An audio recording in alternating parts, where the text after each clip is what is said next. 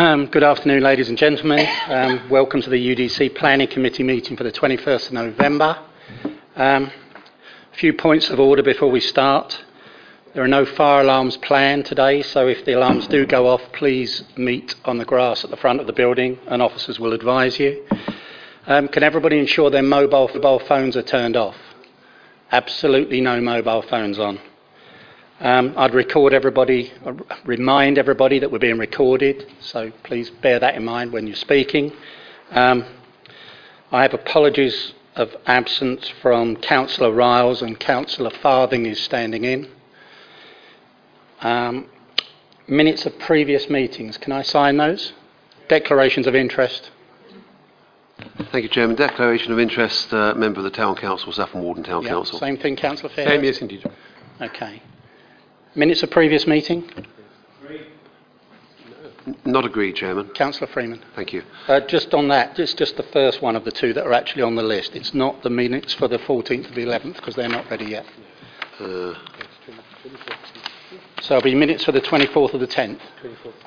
uh, yes, that is correct. Yeah. Uh, What's the point? The, the point, Chairman, 24th to 10th, correct. If you turn to page 6, about halfway down the page, there's a minute that covers um, the uh, difficulties that we encountered with the vote uh, on that occasion. Uh, I- I'm not necessarily arguing with the minute, but I have taken the trouble to listen to the audio record. Yep. For those that wish to listen to it, I commend it to them. Uh, it starts at 85 minutes into that case and continues until 88.30 minutes. Uh, and that gives the context. Uh, first of all, it says it's a conditional vote. I have been a council for the best part of 20 years. I've never heard of a conditional vote, and the Red Book, I believe, is silent on the matter. Now, that doesn't necessarily mean you can't have a conditional vote because you can suspend standing orders. But if you're going to do that, you have to do it before the vote is taken. And with this case, what happened was there was a vote five in one direction, four in another direction, and an abstention. And then the abstention said, well, actually, my vote is conditional on X, Y, and Z. And so we did the vote again. the principle about voting, Chairman, is you vote, and that's it. It's not if you get the result you don't want, you go off and do it again. You can't do that. You have to make sure what it is you're voting upon before you vote. If you're uncertain, then you ask for clarity. Now, if you go through the audio recording, it was a difficult subject. I'm not in any way criticising you. I've been there myself. It's not easy. Uh, but the business of running a vote again, even if it's technically legally correct, and I don't believe it is, but even if it were correct, it's not a good principle for democracy. You have a vote, and that's it. Uh, and then you maybe can do something else later on. This was rather like the European Union, which says, well, you haven't got the right result to that referendum, so you better go away and do it again. And you can jolly well go on doing it again until you get the result that we want. It's not democracy, Chairman. And so I have a difficulty with that minute, and I commend that we look at the audio record and review it. Okay, I'll take that away. I seem to remember that we took legal advice at the time and actually went with what we were. I, I, I take your point. We'll take it away. Councillor Fairhurst. Yes, Mr. Chairman, might I suggest it's probably better that we just call that into scrutiny, just to go through the process and see, so we're sure it's in the future. Uh, yeah, I'm happy enough to do that. Thank so you. we, we'll, I'll, I'll discuss that with Mr. Brown and Elizabeth, and we'll see where we go with Yes, it. I. I, I, know what point you're making. To be I neat. understand it. Um, okay, in that case, I'll sign those off. Um, you've got some sup reps in front of you. Please read those while you can. And um, we can now proceed to the first item. If Mr Theobald would like to start, uh, land west of Woodside Way, Great Dunmow, UTT 18 1826. Thank you, Chair. This reserved matters application relates to the provision of a new left-in, left-out priority junction to be constructed off Stortford Road to enable the housing delivery of 250 homes to serve Phase 3 as part of the wider approved allocated housing site at Land at Westside Way for the provision of up to 790 homes with community facilities. The new priority junction would be constructed between the existing Stortford Road Woodside Way roundabout and the approved but as yet built roundabout to be constructed further along Stortford Road to the west as part of the master plan layout for land at Westside, Woodside Way and as subsequently shown for the approved Reserve Matters application relating to highway infrastructure works. The application also includes associated highway mitigation works to allow for additional highway capacity for the increase in traffic which would arise from the development of Phase 3, namely the widening of the section of existing footway and cycle pavement along Stortford Road between the two roundabouts to 3 metres to aid accessibility, widening of the existing roundabout on its south side by approximately 2 metres, and widening of the existing approach lanes to the roundabout on its north and east sides to allow for improved HGV tracking around the roundabout, and also the extension in width of the traffic island on the Woodside Way approach lanes to the roundabout. The design and performance of the proposed priority junction and associated highway mitigation works have been assessed by Essex County Council Highways against relevant highway standards and have also been the subject of a rigorous Stage 1 safety audit and have been found to be acceptable from highways and transportation perspective. Members should be aware that access is the only material planning consideration which falls to be considered for this application submission, as more particularly detailed in the committee report. In the circumstances, Chairman, it is recommended that the application be approved in line with the Highways approval recommendation. As a matter of housekeeping, the drawing issue date is shown in Highways Condition 1 and 2 for the recommendation relating to the Priority Junction Section 278 works should read 2nd of November 2018 and not the 2nd of December 2018 as stated. Thank you, Chairman. Thank you, Mr Theobald. We have two speakers, so I'll take um, Mr Steve Hammond of uh, Wickford Developments first.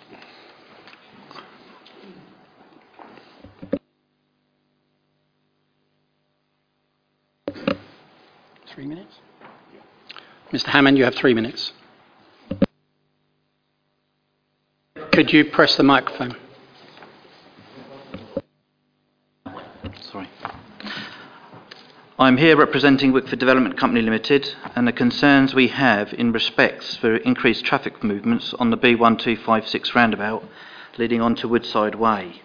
There are other issues surrounding this application that committee members should be made fully aware of. The application must be viewed in its full context it's only being made because UDC have granted an unimplementable consent for envisaged access from Woodside Way, but such access would amount to a breach of a restrictive covenant by UDC. In view of the difficult position UDC finds itself in, the application should be subject to the fullest scrutiny. If members require more information on this matter, can I suggest that they speak to Roger Harborough? Recently, Kia has made a substantial residential development application for 332 homes on land also owned by Siemens south of the B1256 and being less than 220 metres from the left in and left out proposal. The safety audit and commission surveys do not acknowledge the potential traffic movements from this development, which is an allocated site in UDC's emerging local plan. Let me put this number to the committee there will be over 2,700 homes served by one roundabout. The residents of Great Dunmow do not deserve a Braintree's Galleys Corner. Mr Theobald does not address the National Planning Policy Framework in its entirety. Paragraph 108 states In assessing sites, any significant impacts from the development on the transport network in terms of capacity and congestion must be effectively mitigated to an acceptable degree and paragraph 109 states development should be only prevented or refused on highway grounds if the residual cumulative impacts on the road network would be severe. The severity of these cumulative traffic movements has not been adequately assessed. Therefore, members cannot make an informed decision on the proposal, and it would be wrong to determine the application now.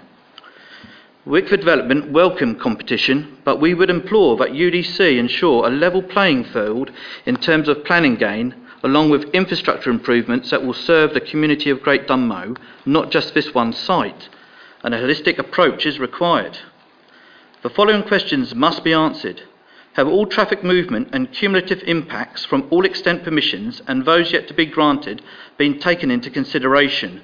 And is the widening of a road leading to a roundabout an adequate infrastructure improvement that will serve the Great Dunmow community? Wickford Development respectfully requests you not to grant permission, but instead defer it until the severity of the residual cumulative impacts on the road network has been more properly assessed and quantified. Thank you. Thank you, Mr Hammond. Uh, Ray Houghton, the agent.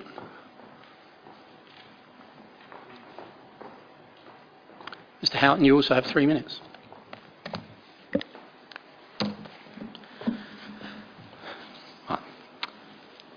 My name is Ray Houghton. I'm the head of planning for Barratt David Wilson Homes, so I'm actually the, the applicant in this case. Good afternoon, members, and thank you, uh, Chairman, for the opportunity to speak today. As you will recall, outline consent was granted over three years ago for 790 homes, a primary school, community buildings, open space, including playing fields, allotments, and associated infrastructure. Reserve Matters approval subsequently followed in December 2016 relating to the uh, two accesses linked by the Spine Road.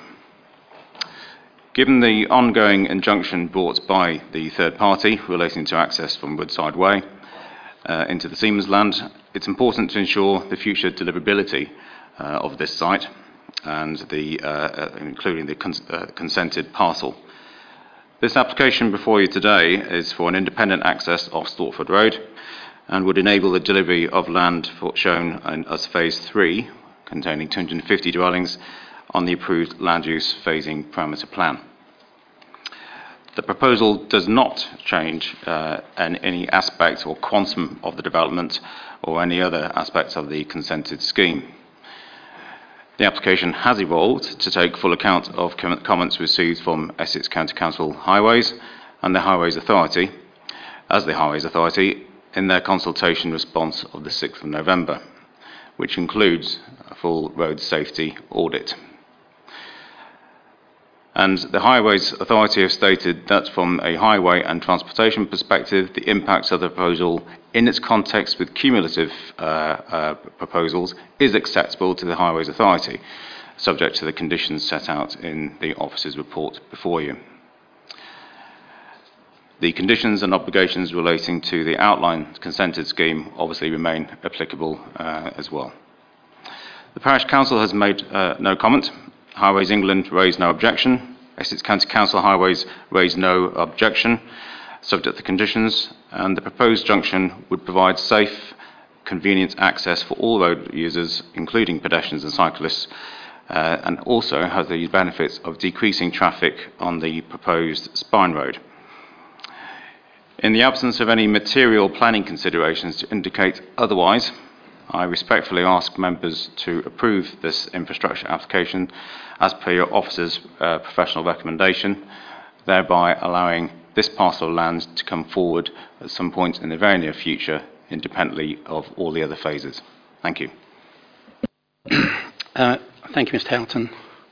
Um, okay, members, over to you. Councillor Fairhurst. Thank you, Mr. Chairman. 790 houses will certainly add to our numbers in terms of five-year supply, that's already very good. Um, I'm hoping it includes a school and all sorts of playing fields and things, which is great. So one should begin to smile.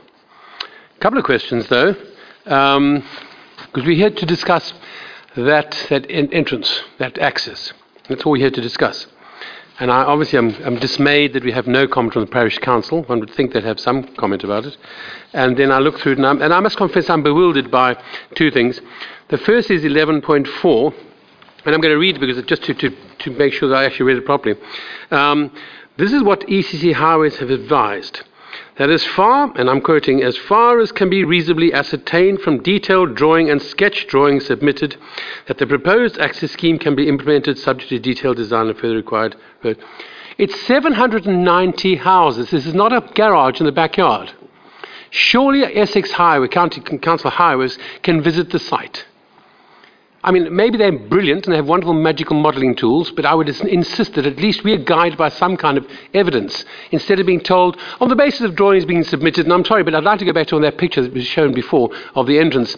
I know nothing about splays and lines of sight, but that doesn't look that good from where I'm sitting, but maybe I don't have the magical uh, crystal ball. This is not good enough, Mr. Chairman. If we're going to get comments from Essex County about a 790 house issue, I'd like to know. I visited the site, I did, I did measure displays, lines of sight, and I feel confident based on real evidence that this is viable. That's just my first thought. The second is when you go to Gen 1 of the Uttlesford Local Plan, um, it talks about access, access, and access. So um, I'd love to hear how we arrive at something with, about, about looking at pictures. Um, I don't think it's enough, Mr. Chairman. It's not, it's not adequate or professional. Firstly, I can assure you that Essex Highways have visited the site. Uh, I'll, I'll put it over to Mr. Brown just to clarify. Highways have visited the site. Highways know this site very intimately. It is a critical part of the delivery of the upcoming local plan and committed sites within the development.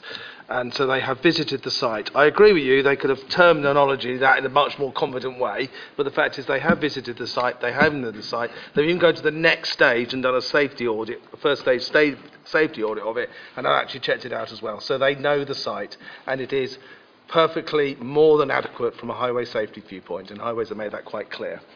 Thank you, Mr. Chairman. So can you put on the record, please, that they have visited the site and and amend our documents accordingly? Anybody else? Councillor Lodge. Thank you, Chair. A couple of points which um, arose, in fact, from, from the, uh, the Wickford's uh, presentation, of, of which I wasn't aware. I, I, firstly, I'm, I'm always concerned about, about uh, Essex Highways comments, as with my uh, colleague there. And I wondered, first of all, the, the very specific one, that uh, they, they mentioned, have we done the cumulative insp- uh, impact of all of the uh, extant permissions? And we know there are, there are a, a lot of them round there. So I'd like um, response on that and an understanding that highways really have done their work because members will remember from comments in previous meetings my uh, certain scepticism about uh, Essex Highways work.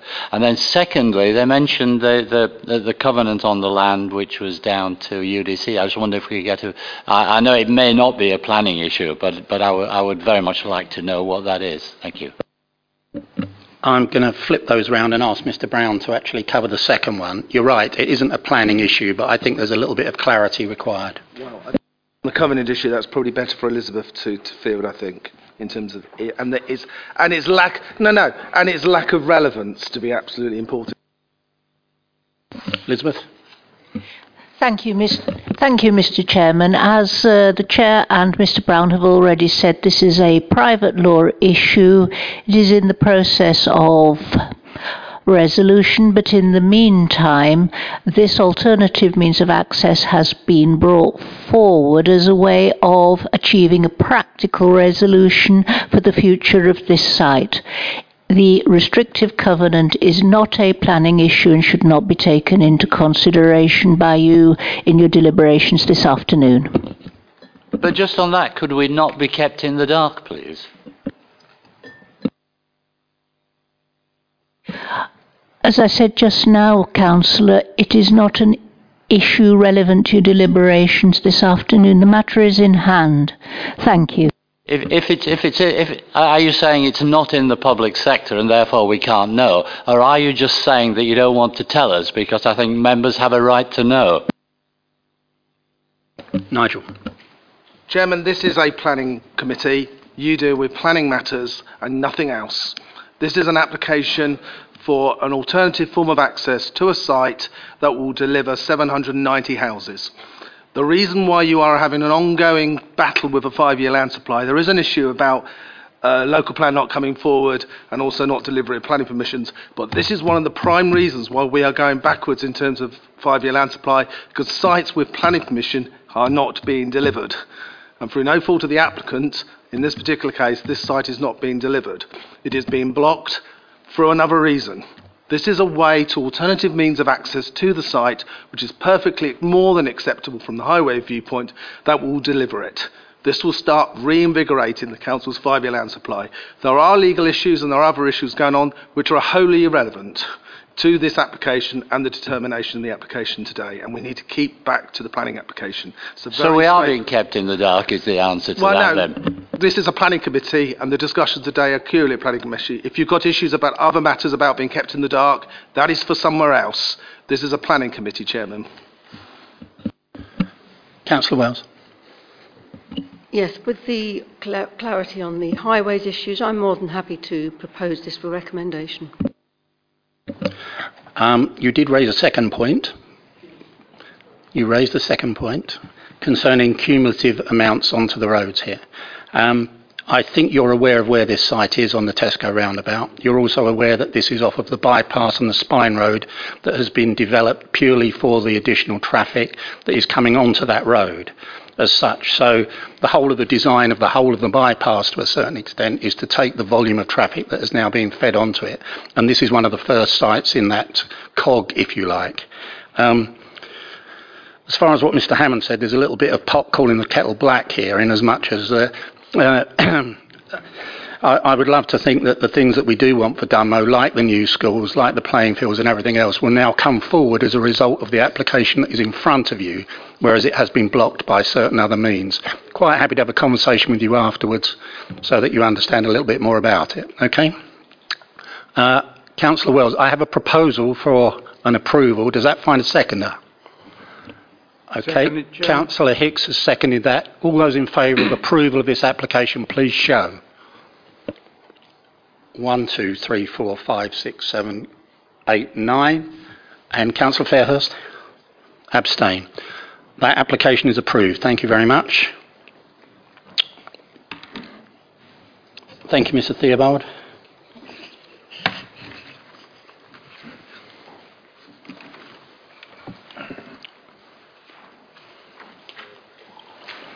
We're now moving on to uh, UTT 180739, a full application at Joyce Frankland Trust, Newport. And uh, Mr. Luke Mills is going to present. When you're ready, Luke.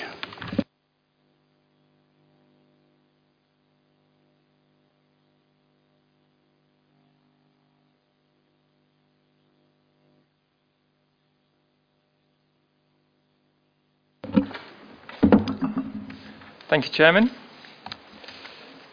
The site is located to the north of Bury Water Lane in Newport. It comprises a portion of the grounds of Joyce Frankland Academy, including playing fields and two car parks. The application is for planning permission to build 24 houses in the southeast corner of the playing field, enlarge the car park near the western site boundary, and provide new and enhanced sports facilities for the benefit of the school and local community. The houses would be laid out in a crescent shape at the southeastern fringe of the site, adjacent the cricket field. This slide includes examples of the typical house types that are proposed. It is recommended that planning permission be granted, subject to conditions and a Section 106 agreement. Uh, thank you, Luke. Um, we have around about, well, 11 speakers on this. So uh, I will start with the uh, members. Uh, Mr. Neil Hargreaves, followed by Councillor Gerard.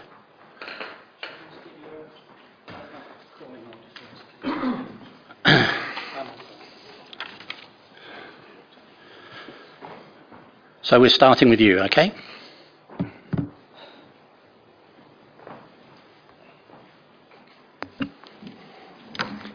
You have five minutes. Okay, thank you. Uh, this plan is not in the best interest of the school. Um, our three children went to JFA. We all thought it was great. Recently, I've been helping the school with a couple of matters, so I want to help. The school is short of funding for teachers' salaries. This project does not provide that at all and would actually make matters worse because of the running costs of the new facilities. On the site visit today, you saw the grim state of the cricket pitch, an example of where the school looks like it's struggling. Uh, the head was on the TV last year saying he didn't have enough cash to employ teachers and was therefore cutting the music department.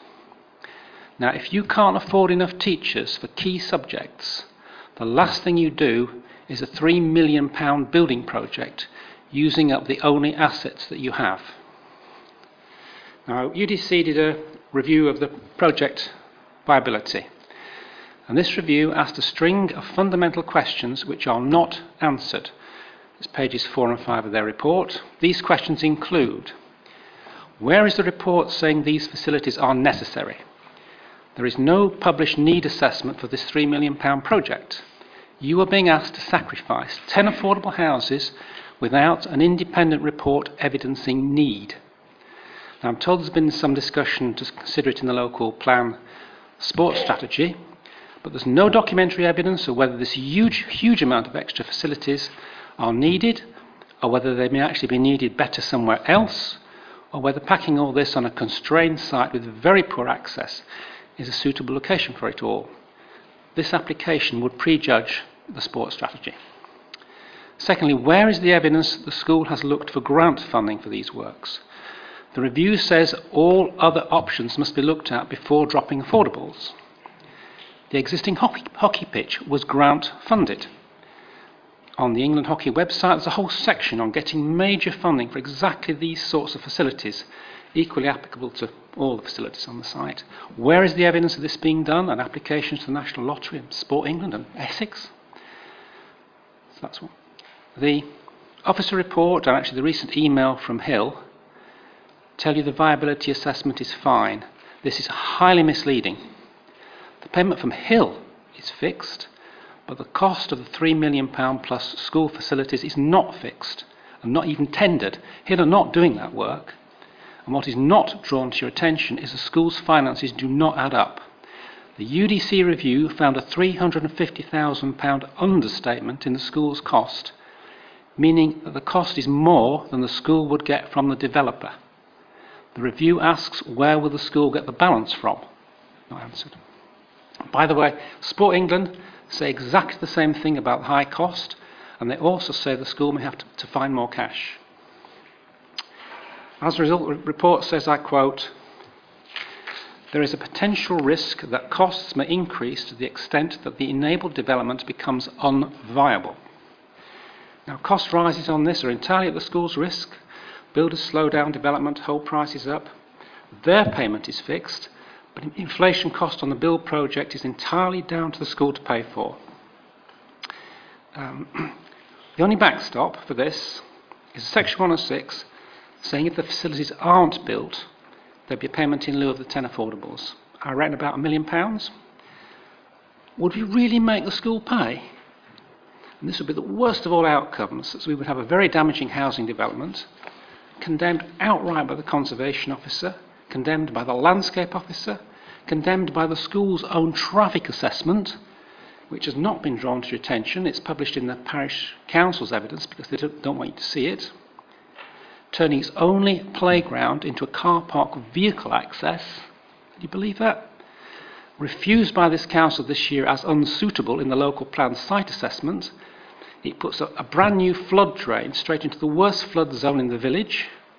It's strongly opposed by, opposed by the parish council, and you could end up with no sports facilities. Finally, um, four years ago, the school signed an implausible contract with a, a developer for millions of pounds of work. It was impl- a complete mess. They got ended up with nothing. The developer here knows this would not get approved if it wasn't connected with the school. They will make extra profit from not having affordables, and they're not doing any construction work for the school. It's high profit, no risk. They're taking advantage. So it may look grand on paper, but it certainly does not help the school's finances. Thank you. Yeah, we'll, I'll, it, he wasn't speaking close enough to the microphone, but uh, we'll amend that. I didn't want to interrupt him as such. Uh, Stephen Ailes.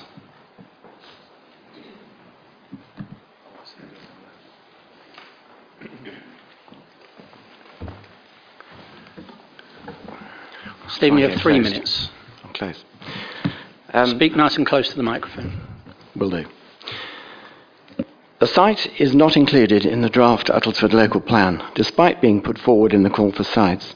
It's also not allocated as a site in the draft Newport, Quendon and Rickling neighbourhood plan. In 2014, the school commissioned an independent transport assessment regarding the impact of the first additions to Bury Water Lane. The report states that Essex County Council has not considered the cumulative impact of the committed development or suitable mitigation measures to address the existing highway capacity and road safety issues. The existing layout of Bury Water Lane and the junction with Cambridge Road is not sufficient to accommodate the additional development traffic and appropriate mitigation measures should be provided. No changes have been made to improve the capacity of Bury Water Lane, and in the meanwhile, permission has been granted for a further 281 additional properties, plus a 40 bed care home on Whiteditch Lane and Bury Water Lane. A cumulative assessment to review the impact of these developments has not been completed. The Academy will increase in size.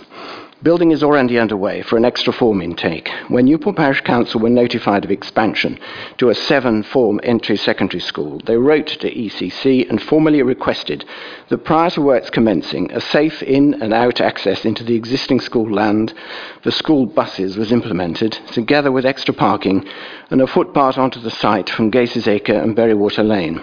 Nothing has happened. Access onto Bury Water Lane from the proposed site is currently not fit for purpose and contravenes GEN 1 Policy E3. We believe this proposal would be dangerous and visibility displays are inadequate. Newport has taken a large number of new developments, a 48% increase in housing stock so far since 2011, and there is no demonstrable need for any more new homes.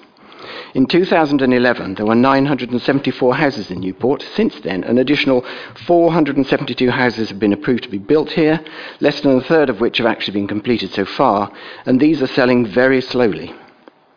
In addition, a further 195 houses are awaiting decision. This further demonstrates that there is absolutely no need for yet more to be built. There will be an additional load on the already inadequate foul water sewage system. There is a significant flood risk. Flooding has occurred on numerous occasions in the past on the corner of School Lane and Bury Water Lane, also beneath the railway bridge on the Cambridge Road, which, if these should reoccur, effectively cuts off access to the school. Further, it is noted from the plans that runoff from the proposed site is to be piped across the front of the old school buildings into Wicken Water. Wicken Water regularly floods into Bridge End, and additional runoff can only exacerbate this situation. This development will further limit expansion of the school. More traffic and buses will use Wicken Road, and air pollution levels at the bottom of Wicken Road are already at dangerous levels. UDC is monitoring air pollution, pollution levels here and has recently extended monitoring to the T junction of Bury Water Lane and Cambridge Road. This development would increase traffic volumes and exacerbate the already illegal levels of air pollution in the village, contravening policy ENV 13. Finally, an additional MUGA pitch with floodlights will cause light pollution issues for the new homes and for existing houses on the west side of Cambridge Road, north of the railway bridge, and consequently will contravene GEN 5. Please reject this proposal. Thank you. Thank you, Mr. Ailes. Uh, David Mail.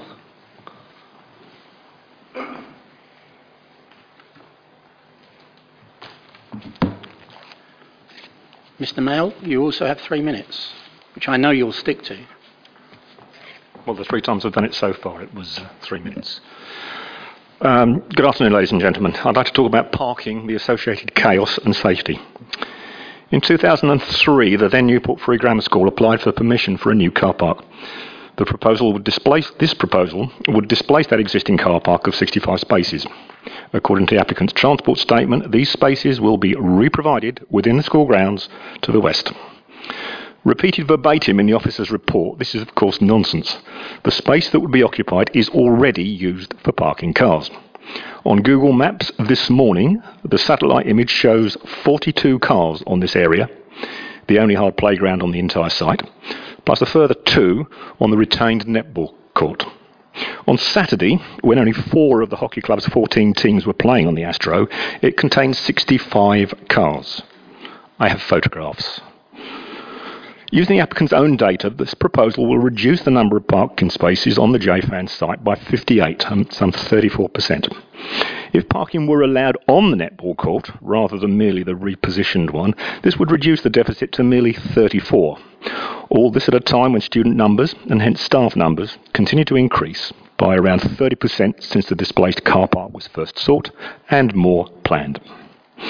Furthermore, permission is being sought for a second AstroTurf and an enlarged clubhouse, potentially twice as many concurrent users.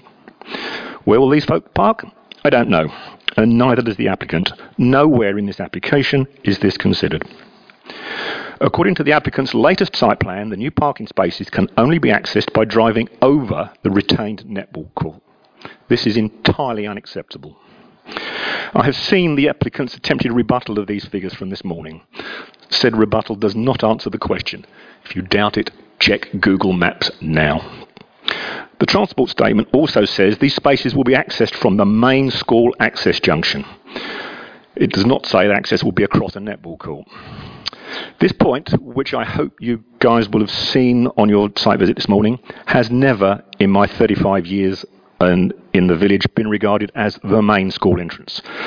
Said location is manifestly inappropriate, as you will have seen. The entrance itself is too narrow to allow two cars to pass. Bury Water Lane itself is too narrow at this point. Residents of Bury Water cottages directly opposite this entrance have nowhere else to park.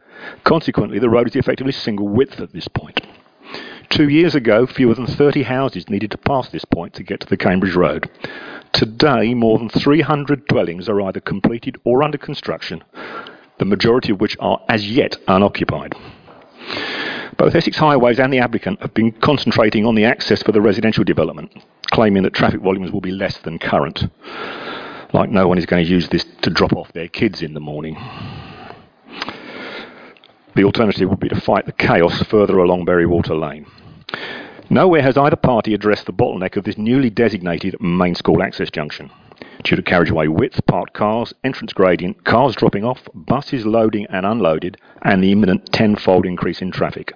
The situation is already unsafe, and this proposal will make it much worse. In conclusion, the only remaining opportunity to produce a scheme which would enable the school buses to be safely loaded and unloaded off the public highway, as my colleague has just mentioned, like normal schools do, this is a running sore identified as such by Uttlesford for more than 25 years.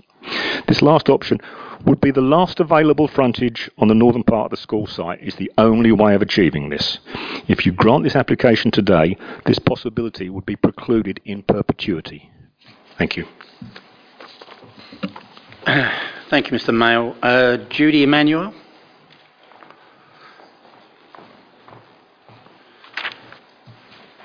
Judy, you also have three minutes. Thank you very much. I have two children at Joyce Frankland Academy and am hugely supportive of the desire to improve and add to the school's facilities. I help fundraise for the school as part of the Newport Parents Association. However, I'm also a parish councillor, liaison to both the schools in Newport, and member of the Newport, Quendon and Rickling Neighbourhood Plan Steering Committee. Fundamentally, I don't understand why Essex Education and or grants are not funding these improvements. We've seen the poor outcome of the Friends School selling off assets to meet funding shortfalls. Property development is a risky venture. As a parent, I'm not comfortable for the school's financial security to be put at risk for a reward that could potentially be funded by alternative means. With my neighbourhood, neighbourhood planning hat on, I'm concerned by the lack of cumulative impact assessment on highway safety. It's like Groundhog Day, isn't it? Permission has been given for 320 houses, feeding traffic through the centre of the school from 24 different applications.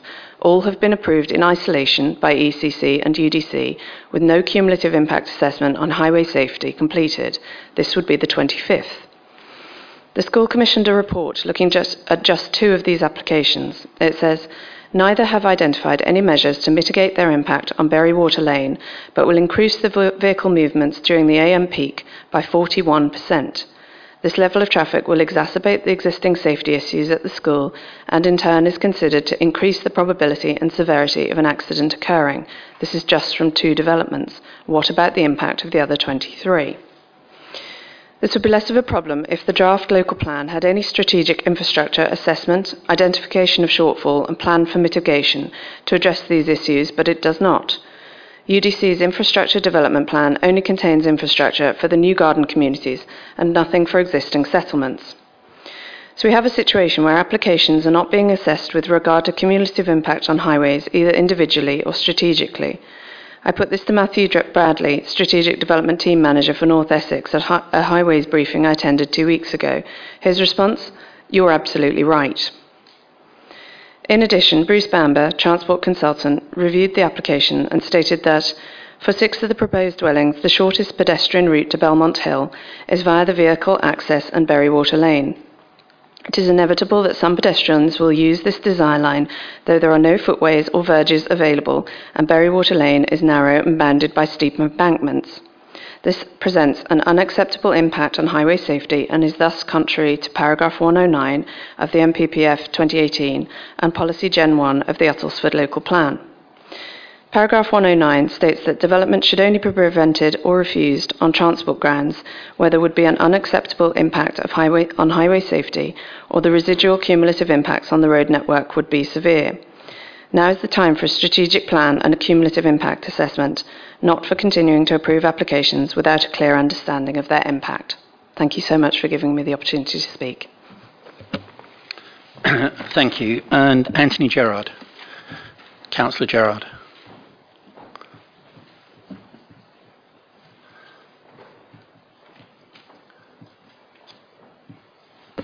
Thank you, Mr. Chairman. Um, for the benefit of the public and the audio minutes, my name is Anthony Gerard. I'm here to speak as the District Councillor for Newport. Um, I'm intimately aware of the application side as I actually live across the road uh, along with our MP. Um, as a parent, I sympathise with the financial predicament that Joyce Frankland Academy finds itself and the challenge that they face trying to fix their problems.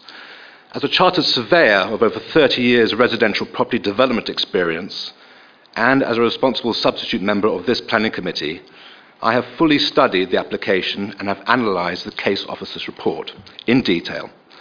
And I agree with the case officer that the proposal does not accord with the development plan due to conflicts with policies, particularly location of housing, settlement character, and affordable housing. However, I do not agree with the officer's recommendation that the proposal represents sustainable development in the context of the NPPF paragraph 11. Members, um, the planning questions before you today, as you know, are as follows.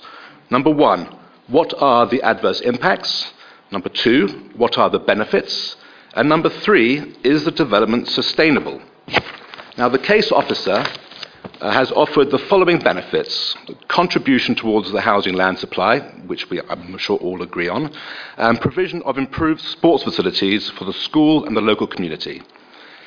He's also given the following adverse impacts harmful effect on rural setting of the village, he's given limited weight, and lack of affordable housing provision. However, the officer's recommendation to you is flawed, as the following additional 10 adverse impact, impacts and material considerations have been omitted, which you need to consider, please. Number one, the UDC Conservation Officer objection has not been given proper weight. Number two, UDC Landscape Officer objection has not been given proper weight. Number three, the uh, Newport Quendon Rickling Neighbourhood Plan, Regulation 14, has not been considered as a material consideration, nor been given any weight. This is, in, this is contradictory to NPPF paragraphs 12 and 13, which in particular dictate that you may give weight to emerging plans depending on their stage. And also, this application site is specifically, specifically excluded from the neighbourhood plan and specifically excluded from the emerging local plan. Number four, the UDC Environmental Health Officer report has not accurately explained air quality impact of rat running.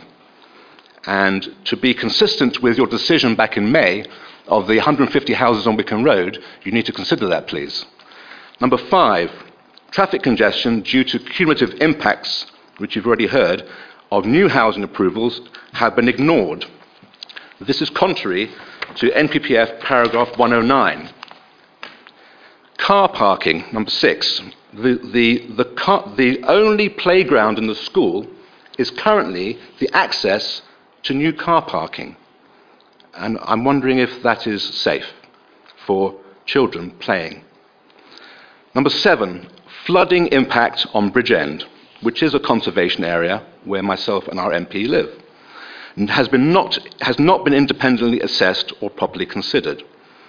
The drainage pipe from this application would go directly into that Wicken water stream. Now, currently, the application site has no water going into that stream. So the defence that we're not going to add anything additional is not a valid defence. Um, and there can be no argument that in times of heavy rain, additional flow into there will cause severe damage in a conservation area. Uh, number eight, trees. Uh, there's, there's been an unassessed impact on trees west of the site, um, of the site access, and along Belmont Hill that has been certainly underestimated. Number nine, affordable housing. The new hockey facilities do not mitigate a lack of 40% of affordable housing if you combine it with the loss of pitches. Uh, UDC has not fully tested the JFA funding availability where are ECC education, sorry, apologies, why are ECC education not paying? And UDC has not assessed whether these facilities are actually needed by the community except for Saffron Walden Hockey Club. Finally, number 10, highway safety. There are inherent risks to pedestrians resulting from the lack of facilities for pedestrians along Bury Water Lane. Certainly for six of the proposed dwellings, there is an impact on Bury Water Lane pedestrian access. So, you have 10 additional adverse impacts here that I'd ask you to consider and give weight to. Um, and I have no doubt that after due consideration, you'll make the right decision by concluding, in accordance with the NPPF, that the adverse impacts of grant, granting planning permission would significantly and demonstrably outweigh the benefits, and therefore the application must be refused, particularly Gen 1. Thank you. Thank you, Councillor Jarrett, for telling us what we're supposed to be doing. Uh, I think uh, Mr. Duncan Roberts, please.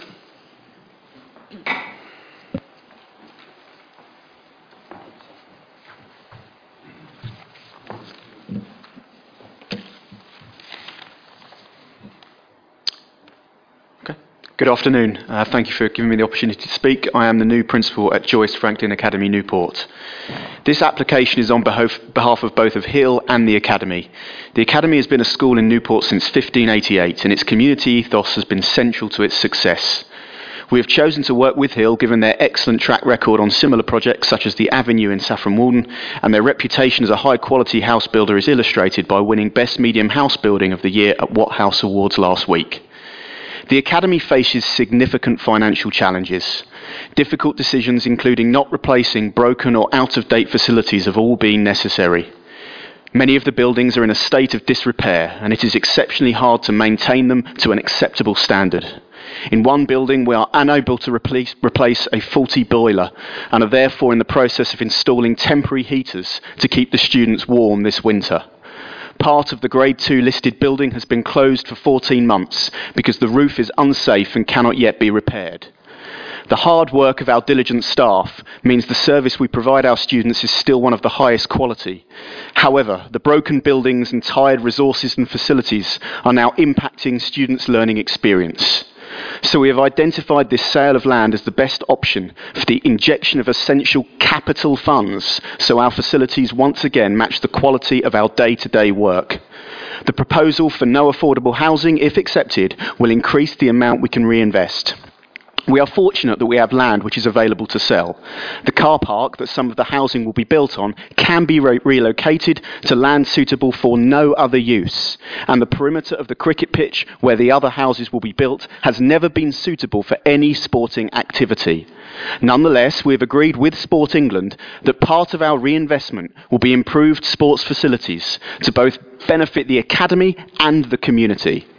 A significant proportion of funds will be spent on state of the art sports facilities that will help to inspire future generations from our community for many years to come.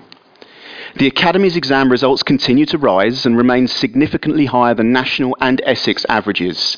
Numbers on roll continue to increase both at Year 7 and Year 12, and staff retention is high. As a result, we have a sound financial plan for the next few years to cover staffing and other current costs. But being, also, being able also to invest more money in our facilities, we ensure that we remain viable for the future. It will improve the Academy's prospects of moving from good to outstanding on our next Ofsted inspection, which would be a major benefit to Newport and its surrounding villages. Because that reinvestment will mean students have computers that work, science and technology f- facilities that function effectively, music equipment that they can actually play, drama props that they can perform with, and they will be able to do this in classrooms, science labs, workshops, computer suites that are warm and clean and comfortable and fit for purpose. We therefore urge the committee to support this application, which will greatly benefit the young people of our district and improve sporting facilities for the wider community. Thank you. Uh, thank you, Mr. Roberts. Um, Mr. Bill Buck.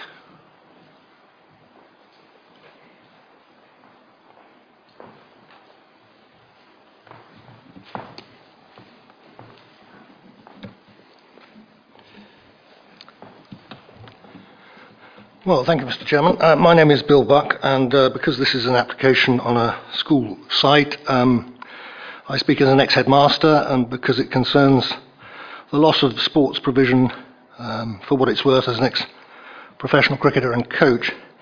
I also live opposite the proposed site, so NIMBY first, I think.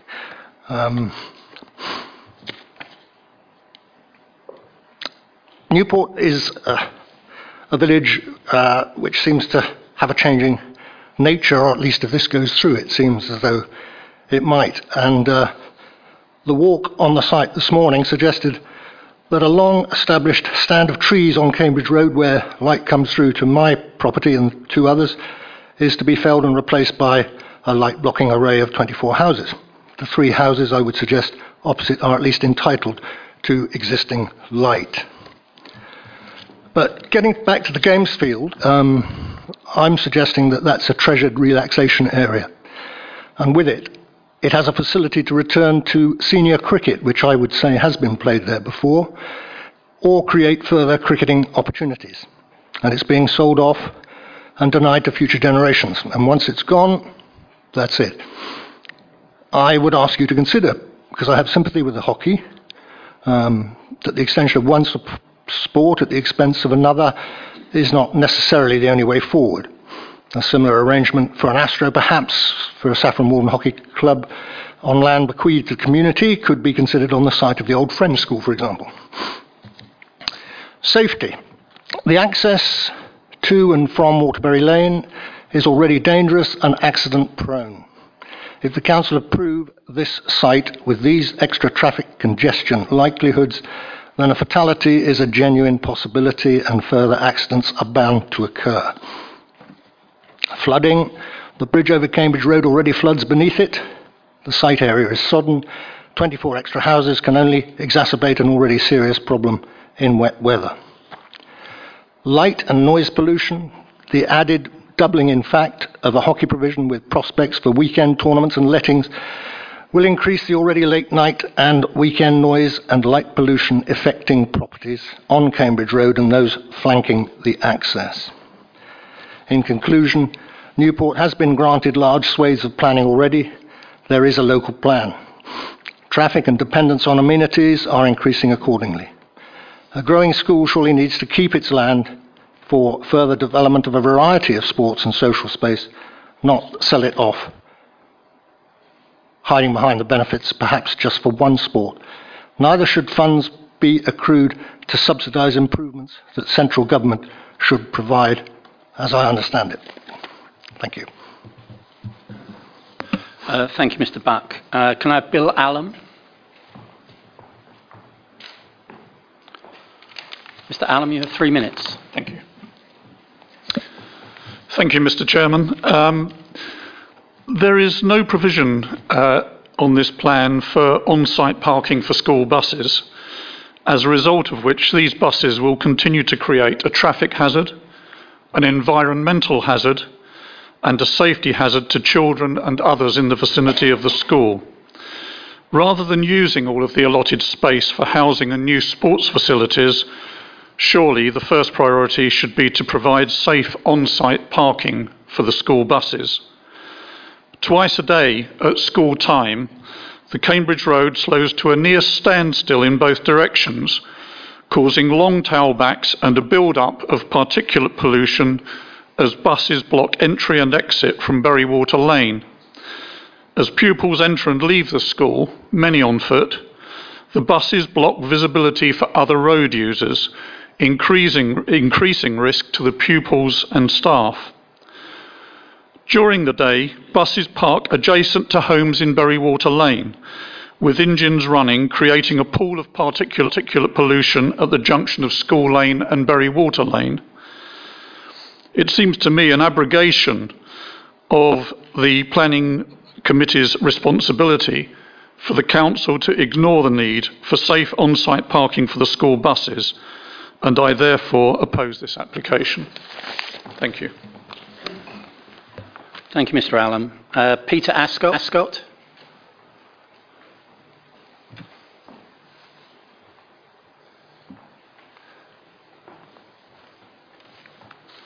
Peter, you also have three minutes. Yeah. Uh, good afternoon. Uh, my name is Peter Ascot. As you've just heard I've lived in the vicinity of this proposed development for the last 30 years. And I'd just like to pick up straight away on something that Duncan Roberts said that um, we were learning about uh, restoring the school boiler and roof and all sorts of things. Uh, what's this got to do with this application, which is purely for sports facilities and housing? I think he's distracted you.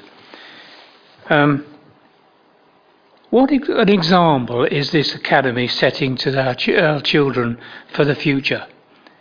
We've become Newport Grammar School's become, or JFA has become now become a developer. It's beyond belief. And who would pick a site next to a railway line and a busy road to put new housing in? The houses have to be especially uh, treated to um, deal with the noise from the trains, so that's an issue which is in a report which is before the council. Um, Newport Parish Council had a policy of opposing any development by the JFA until uh, time, until um, times were improved in the, instru- in the infrastructure. This has never happened. It's gone on for years. They've been completely ignored. The campus is divided by a road that is not fit for purpose to serve all the local development and proposed development. The school has grown, and so has the busing and traffic loads from the development that has taken place locally. You need to observe the use of pedestrian crossing where students and staff step out onto the same without looking. And believe you me, they do, because I'm frequently up and down that road. The 20 mile an hour speed limit is ignored by most uh, drivers, and I asked uh, Ray Gooding, our um, Essex County Council representative, if we could have rumble strips uh, to slow people down. And I think this is important for people who presently have no footpath to the main road, and also other people, other people who are living along um, Bury Water Lane. Uh, you will have observed on your site visit there are no footpaths either side of Bury Water Lane from the main road until the school entrance. The provisions of footpaths are not shown on the plan. It is proposed to excavate a services trench across the site entrance through the high bank on which mature trees stand, and further into Wicken Water uh, um, via a balancing pond. Now, I don't think the balancing pond will work because when we have extreme weather conditions, the whole area by that bridge fills up and there's restriction under that bridge by debris gets trapped on a pipe that runs through there. I've already made note of that elsewhere. The land adjacent to the railway uh, becomes a bogging extreme weather conditions. Water comes over the top of your shoes. The water finds its way via the rail bridge embankment and then causes flooding issues under the railway bridge. So all that that problem has got to be dealt with and more water will be going into Wicken Water. uh, the proposals scupper any possible infrastructure improvement to Bury Water Lane. And that is the nub of why we should refuse this. And you've been there this morning and you can see how narrow that is. No thought has been given to the safety of the students, potential house occupiers, members of the public, and discriminates against the disabled. And I showed you that path this morning. How do they get a, how does they get a wheelchair down there to go to the village shop, pub, or whatever? It's a metre wide. The persons using the local shop have been totally ignored. There is no existing provision of safe passage for pedestrians and no improvement shown on the proposals. Can I get you to wind up, Mr. Ascot? Yeah, oh, sorry. Didn't think I'd take this long. There is. Um, well, I, I've, I won't reiterate what a lot of other people have said, but I, I think I've made the, the gist of it. And I would just say, can we cut through the officers and other jargon and get use common sense in this instance? Is that's what it boils down to, using common sense. And I ju- suggest this application is refused. Thank you. Okay. Thank you, Mr. Ascot. Um, I have two further speakers. Anne Williams.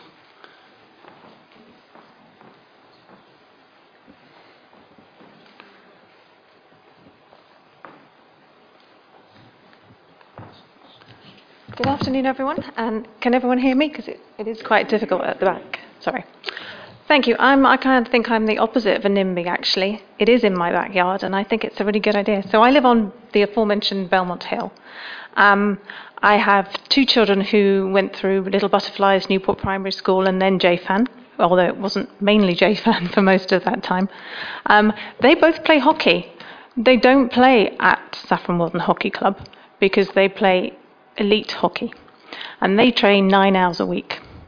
And that's part of the reason why I'm actually here to support the school in their planning application because of the quantity and quality of sports facilities this will actually generate for the school, yes, for the hockey club, but also for netball, for football, for basketball, should anyone want to play that on it, actually for cricket, and as a member of Saffron Striders Running Club, it actually it comes up in our, in our discussions too. The current Astro pitch is, is the only floodlit evening available, multi use, all weather pitch within a 12 mile radius. There's one at Lord Butler, which is not available on public hire, their hours are limited, and there's this one. Otherwise, you go down to Helena Romanes in Dunmow. So, or you go to Linton. They're your options available. So you have to travel a long way to get to a sports pitch to use in an evening. Now, in terms of community access, the primary schools use the Newport Astro to develop their hockey because the primary schools don't have access to multi weather sport pitches. They have very old fashioned tarmac playgrounds, as we've discussed, which are not suitable for children in terms of joints and damage and developing and growing in sport. The more sport they play, the more pressure they put on joints. And if you're playing it on car parks, in effect, you do a lot of damage. So multi use sports pitches are really good. And in terms of the community, if you want to keep children off the streets, if you want to keep them engaged, the more evening sporting facilities that are all weather that you can provide are the better option. And actually, in Uttlesford, we're quite short on those that aren't that level of pitches. Now, Newport has a lot of grass, and there's been a lot of conversation made about the amount of grass that would disappear because of this. there are natural springs across where the houses on the top part are built, and the rest is a sand rabbit warren. We replace a little bit of that by taking that out. We gain a second all weather pitch and we upgrade the quality of the first one. The current one is a sand pit. Any child that falls over on that pitch ends up losing their skin. If you fall over on a modern all weather 3G pitch, you get a, a light red rash at absolute most. So you gain two all weather evening pitches with modern low level floodlights that reduce the light pollution significantly below the levels that are already in place from the 20 year old floodlights that are already there. You still have one, two, three full size football or rugby pitches, and you have a running track available with land around the right size. You retain a cricket pitch. What you lose is the boundary area beyond the boundary, which is currently, for those of you who have walked it, and uh, it's a sandpit. It's a rabbit warren. There are such huge potholes in it. If you walk along there, you have to watch your feet because you never. I don't know how anyone runs to catch a ball on it. It's dangerous. And in the summer, it is the only place that my 11 year old border terrier can actually catch a rabbit because the number of rabbits that come off the railway line and die from myxomatosis on there, it's the killing fields. The school groundsman must be occupied full time getting dead rabbits off that facility. So, yes, you lose the post boundary area, but actually, proper fencing, proper drainage, and proper land management of that area in the building site means that you retain the integrity of the cricket pitch. And actually, you can run across it. So, in terms of quantity, we Can gain to close now? Ish? we gain an all-weather surface, and we protect the cricket pitch. In terms of quality, you actually have surfaces you can play sport on without injuring children and the community. Thank you very much. Thank you, Mrs. Williams. Uh, and lastly, Nikki Davis.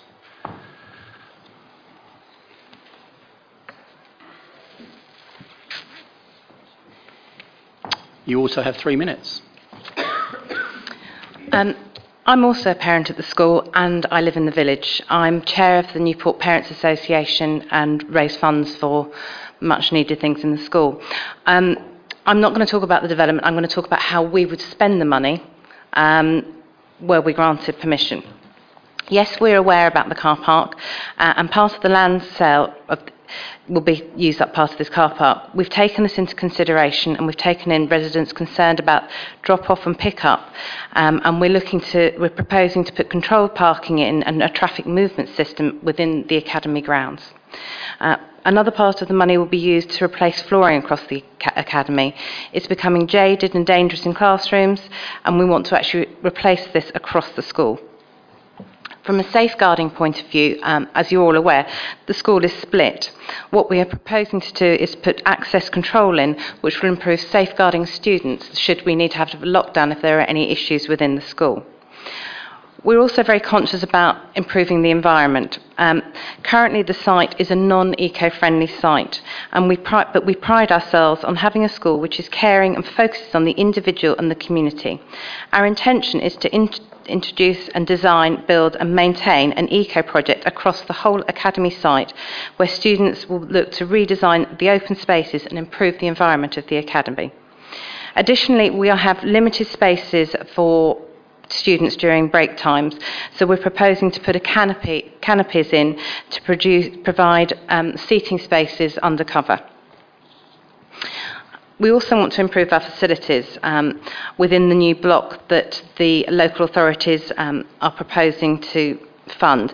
This would have eight classrooms. However, these would be of a basic design. The option would be to improve the specification of the rooms to better improve our facilities for students, looking to imp- upgrade the specifications, having things such as movable walls so we can have larger classrooms or smaller classrooms depending on what is required. Additionally, we'd like to improve the ICT in the classrooms um, and have further training for staff. As our school is, in, is growing, um, also our sixth form is growing. So our proposal is to redevelop the um, original building. It's, it's a grade two listed building, so it needs to be some, done sympathetically, but we want to make this a dedicated sixth form space. Uh, ICT. It's a growing and important area for the school. We want to provide interactive, interactive whiteboards in every room with computers suites updated with new hardware and replace all computers and monitors so that every child has one that works. Another area that we want to work on is STEM science, technology, engineering, and mathematics. What we have at the moment is um, limited and that therefore restricts what we are able to do. Our curriculum opportunities in there would be significantly grown should we have the investment um, in technology where the Academy never has had that before. Equipment would need to be bought to, appropriate for the school, and we would purchase training and um, training with for stu- uh, staff and students in this area. Uh, music has been brought up. Part of our Academy of vision is to provide a rich and relevant curriculum with varied and exciting extracurricular opportunities for students. We want to provide this through music by giving pupils the opportunity to play instruments they've never played before, both for those that have had previous experience and those that have had none. But we need money to invest in this. Lastly, sports. Um, we want to, we're proposing to put a second AstroTurf pitch in. In 1994, the money was granted to put the first AstroTurf in, but as been previously said, it's sand-based. It gets wet. If it's, if it's icy, we can't play on it. If it gets, it gets waterlogged as well. We're proposing to put a second pitch in, and this will also work alongside Saffron Walden Hockey Club. Um, they've currently got, gone from eight teams to 14 in the the period since they had the AstroTurf. We're proposing to grow this further. Um, we have men's and ladies' teams which have climbed three levels over this period and now the second highest level league in the league. But unfortunately, we have waiting lists, particularly for young students, and we want to be able to provide that for them. Um, as far as floodlighting is concerned, we want to replace the floodlights so that we reduce the light spill and dis- uh, disturbance to surrounding amenities and houses. And as far as the cricket is concerned, we want to put winter nets in so that this can be played all year round and it's something that's available to the whole village. Thank you. Uh, thank you, Mrs. Davis. Um, Councillor Hargreaves, I, Councillor Hargreaves, I can hear you from here. All right, please give people the respect that they gave you when you spoke. Okay. Um, that's all of our speakers. So over to you, committee. Councillor Fairhurst. Thank you, Mr. Chairman. Sobering listening. I don't think it's very pleasant for us to listen to the. The applicant here is a school, really. They've got together with someone called Hills and they're going to develop something. And when you listen to what they're going to do, it's very exciting, it's very interesting. It's very, it's very commendable. They're going to produce proper sporting facilities. They're going to increase the quality of the cricket, change the floors to make them work workable. They can look at the heating, which isn't working. And this is a good school. It's not a planning consideration, but it's a good school. And it's in a terrible state. And that's not good.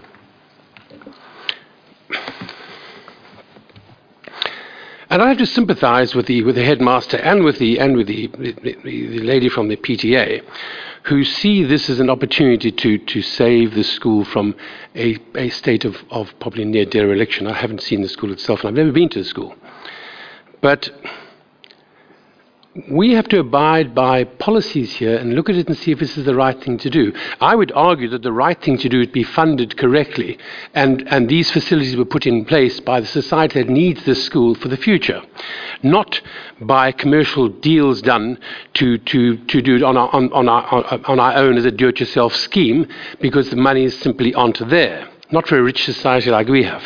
However, those are not planning considerations. We're looking at a planning consideration. So I'm going to try and stick with that if I can. And as was said, here we sit down we look at what is the impact? What is the impact on society? What's the impact on, as a planning application? And we have to weigh up all the impacts, and then we look at all the benefits, and we look at the two, and then we say, is it sustainable? And we arrive at a conclusion. And I'm going to go through it in a, in a, in a somewhat boring way by saying, first of all, when I see something from a conservation officer which says, absolutely not, I am swayed, as you know. This was Barbara Bozu, who's really reliable and trustworthy, and I'm pretty impressed by that. So that's an easy decision. It's against heritage and it's against our cultural identity of the space. Then the landscape chap says, no, this is wrong. This is not in keeping with what we're doing. It's simply not right. It's on a verge and it's all wrong. I'm not going to dwell on those issues.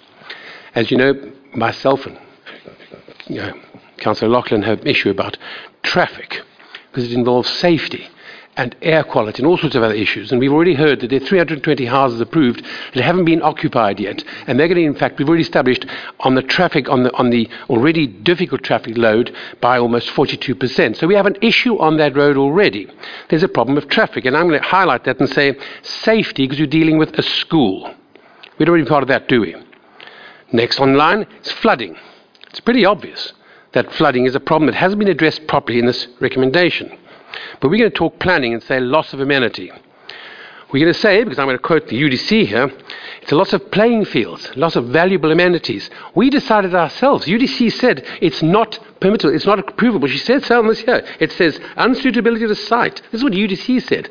Are we going to change our minds because it doesn't suit us or because we really want the school to survive? You know, Mr. Chairman, I really do want the school to survive.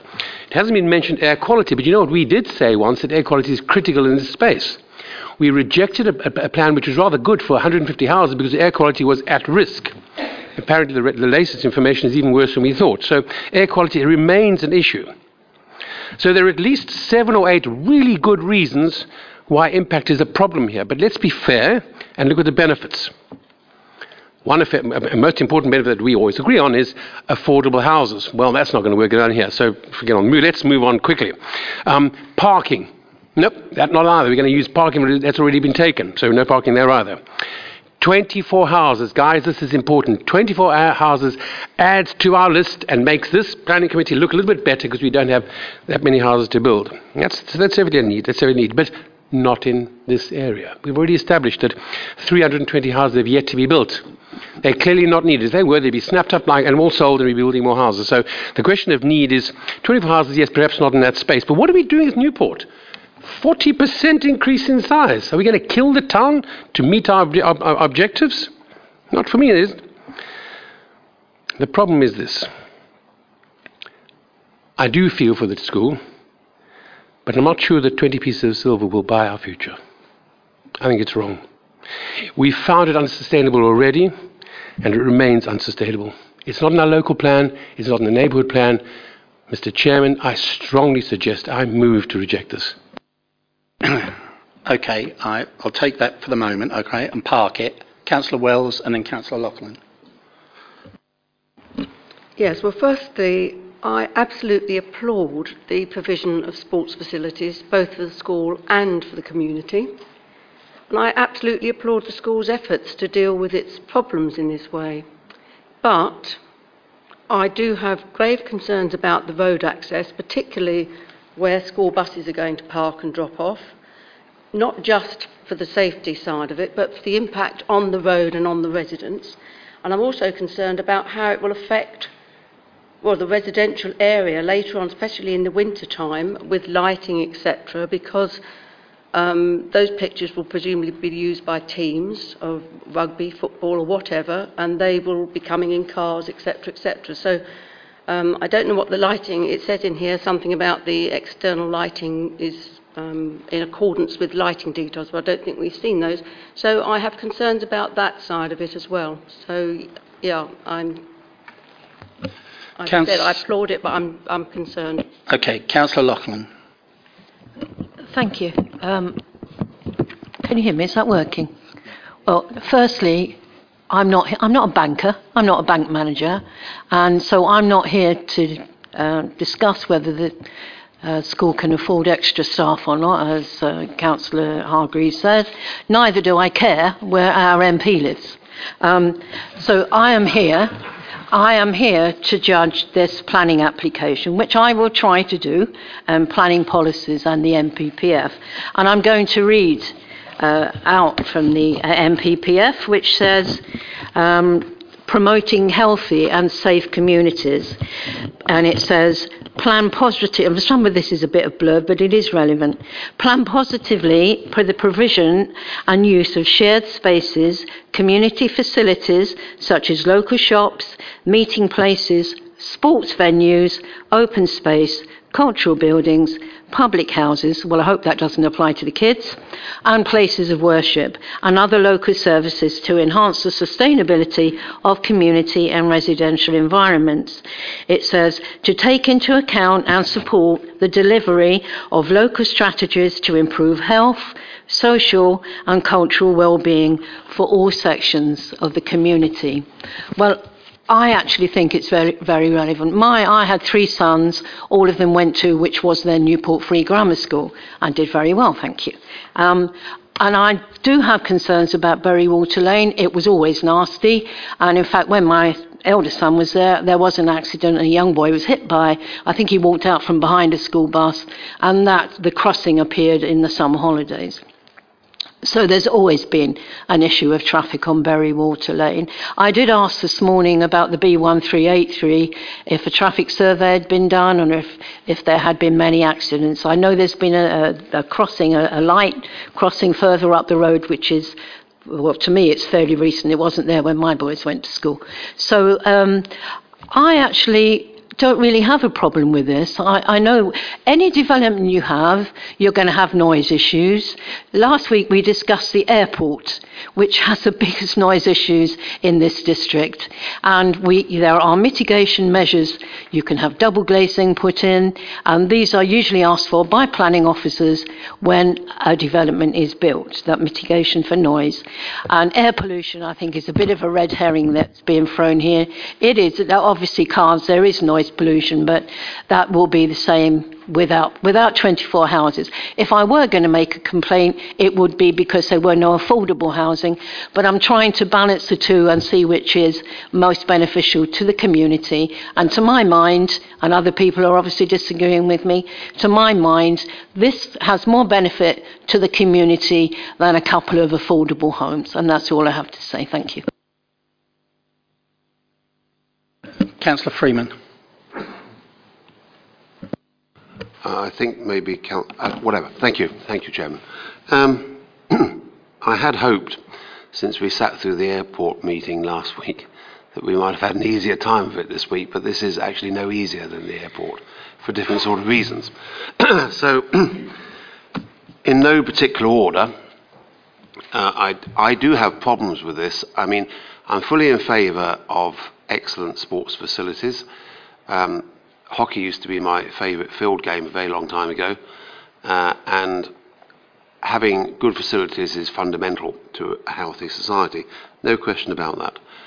But looking at this, if you looked at it from a, from a completely dispassionate point of view, the best thing to do would be to actually build a new school someplace. Actually, that's what you need. Uh, and the various speakers have spent the money several times over, as far as I can tell. Uh, there's a figure that somebody mentioned to me about 3.1 million pounds. I don't know how much it is, uh, but it's going to be used for an extraordinary range of uh, issues. It's going to be get computers at work. It's going to be fixing the flooring. It's going to be get access control. These are all motherhood and apple pie. You can't argue about them. They're wonderful things to have, and every school should have them. Um, but the point is, essentially, the school is underfunded. And you don't fix underfunding by selling off the family silver. And that's what this is. It's selling the family silver. And once it's sold, it's sold, and the school is still underfunded.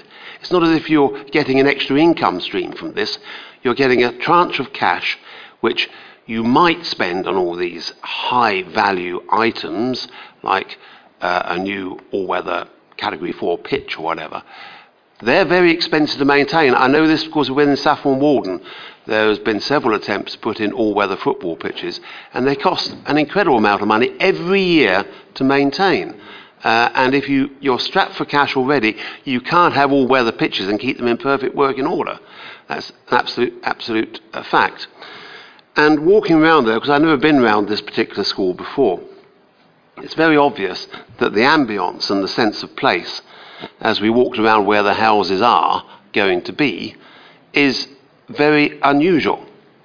It's um, a rather lovely scene. The church in the distance. Okay, you got the railway line, but you know, hey, that's what you get. Uh, and once that's gone, it's gone, and it's going to be replaced with some fairly ordinary houses. But the key, key thing to me is not the fairly ordinary houses. There are no affordables, and that's because it's been traded off against all these things that are going to solve the school's problems. But in 20 or 30 years' time, its heating system will need to be replaced again. Computers will be utterly different. It's only, it's only solving the problem in the short term. It's not a good argument, in my view.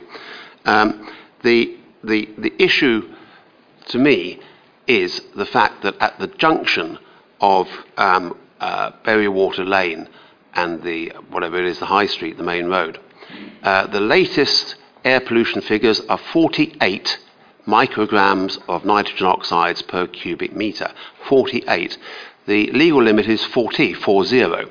So it's nearly 20% above that. Now, this is diffusion tube information. They're notoriously inaccurate, and Uttlesford takes a very, in my view, uh, a very cavalier attitude to air pollution in the sense that we say, well, that's a, that's a, a, a, a diffusion tube, it's going to have to be calibrated, and you normally calibrate them down by uh, against actual equipment, measuring instruments, rather than uh, uh, a simple device. 48 micrograms per cubic meter is a lot of air pollution. It's a lot of air pollution to have around houses. It's a lot of air pollution to have around a school. And I'm old enough, Chairman, possibly one of the few here is old enough to remember when people argued strongly in favour of lead in petrol. They said you must have lead tetraethyl in petrol, otherwise the cars won't work, the engines will wear out, the fuel efficiency will go right down. It'll be dreadful. We all know this. I know, Chairman, that you're a very enthusiastic user of motor cars, so you'll understand precisely what I say. Uh, but hey, we managed to get rid of the lead in petrol. The world did not end. And when it comes to air pollution, and the, point, the reason for getting rid of it was, of course, basically we were poisoning our children with lead. Simple as that. And it's organo lead, which is the worst sort. It's much worse than inorganic lead. Uh, and eventually we grasped that nettle and we dealt with it. We got to grasp the air pollution nettle and 48 micrograms per cubic meter, okay, it would be attenuated. That figure will be massaged by this and that and the other, but it's not the only site.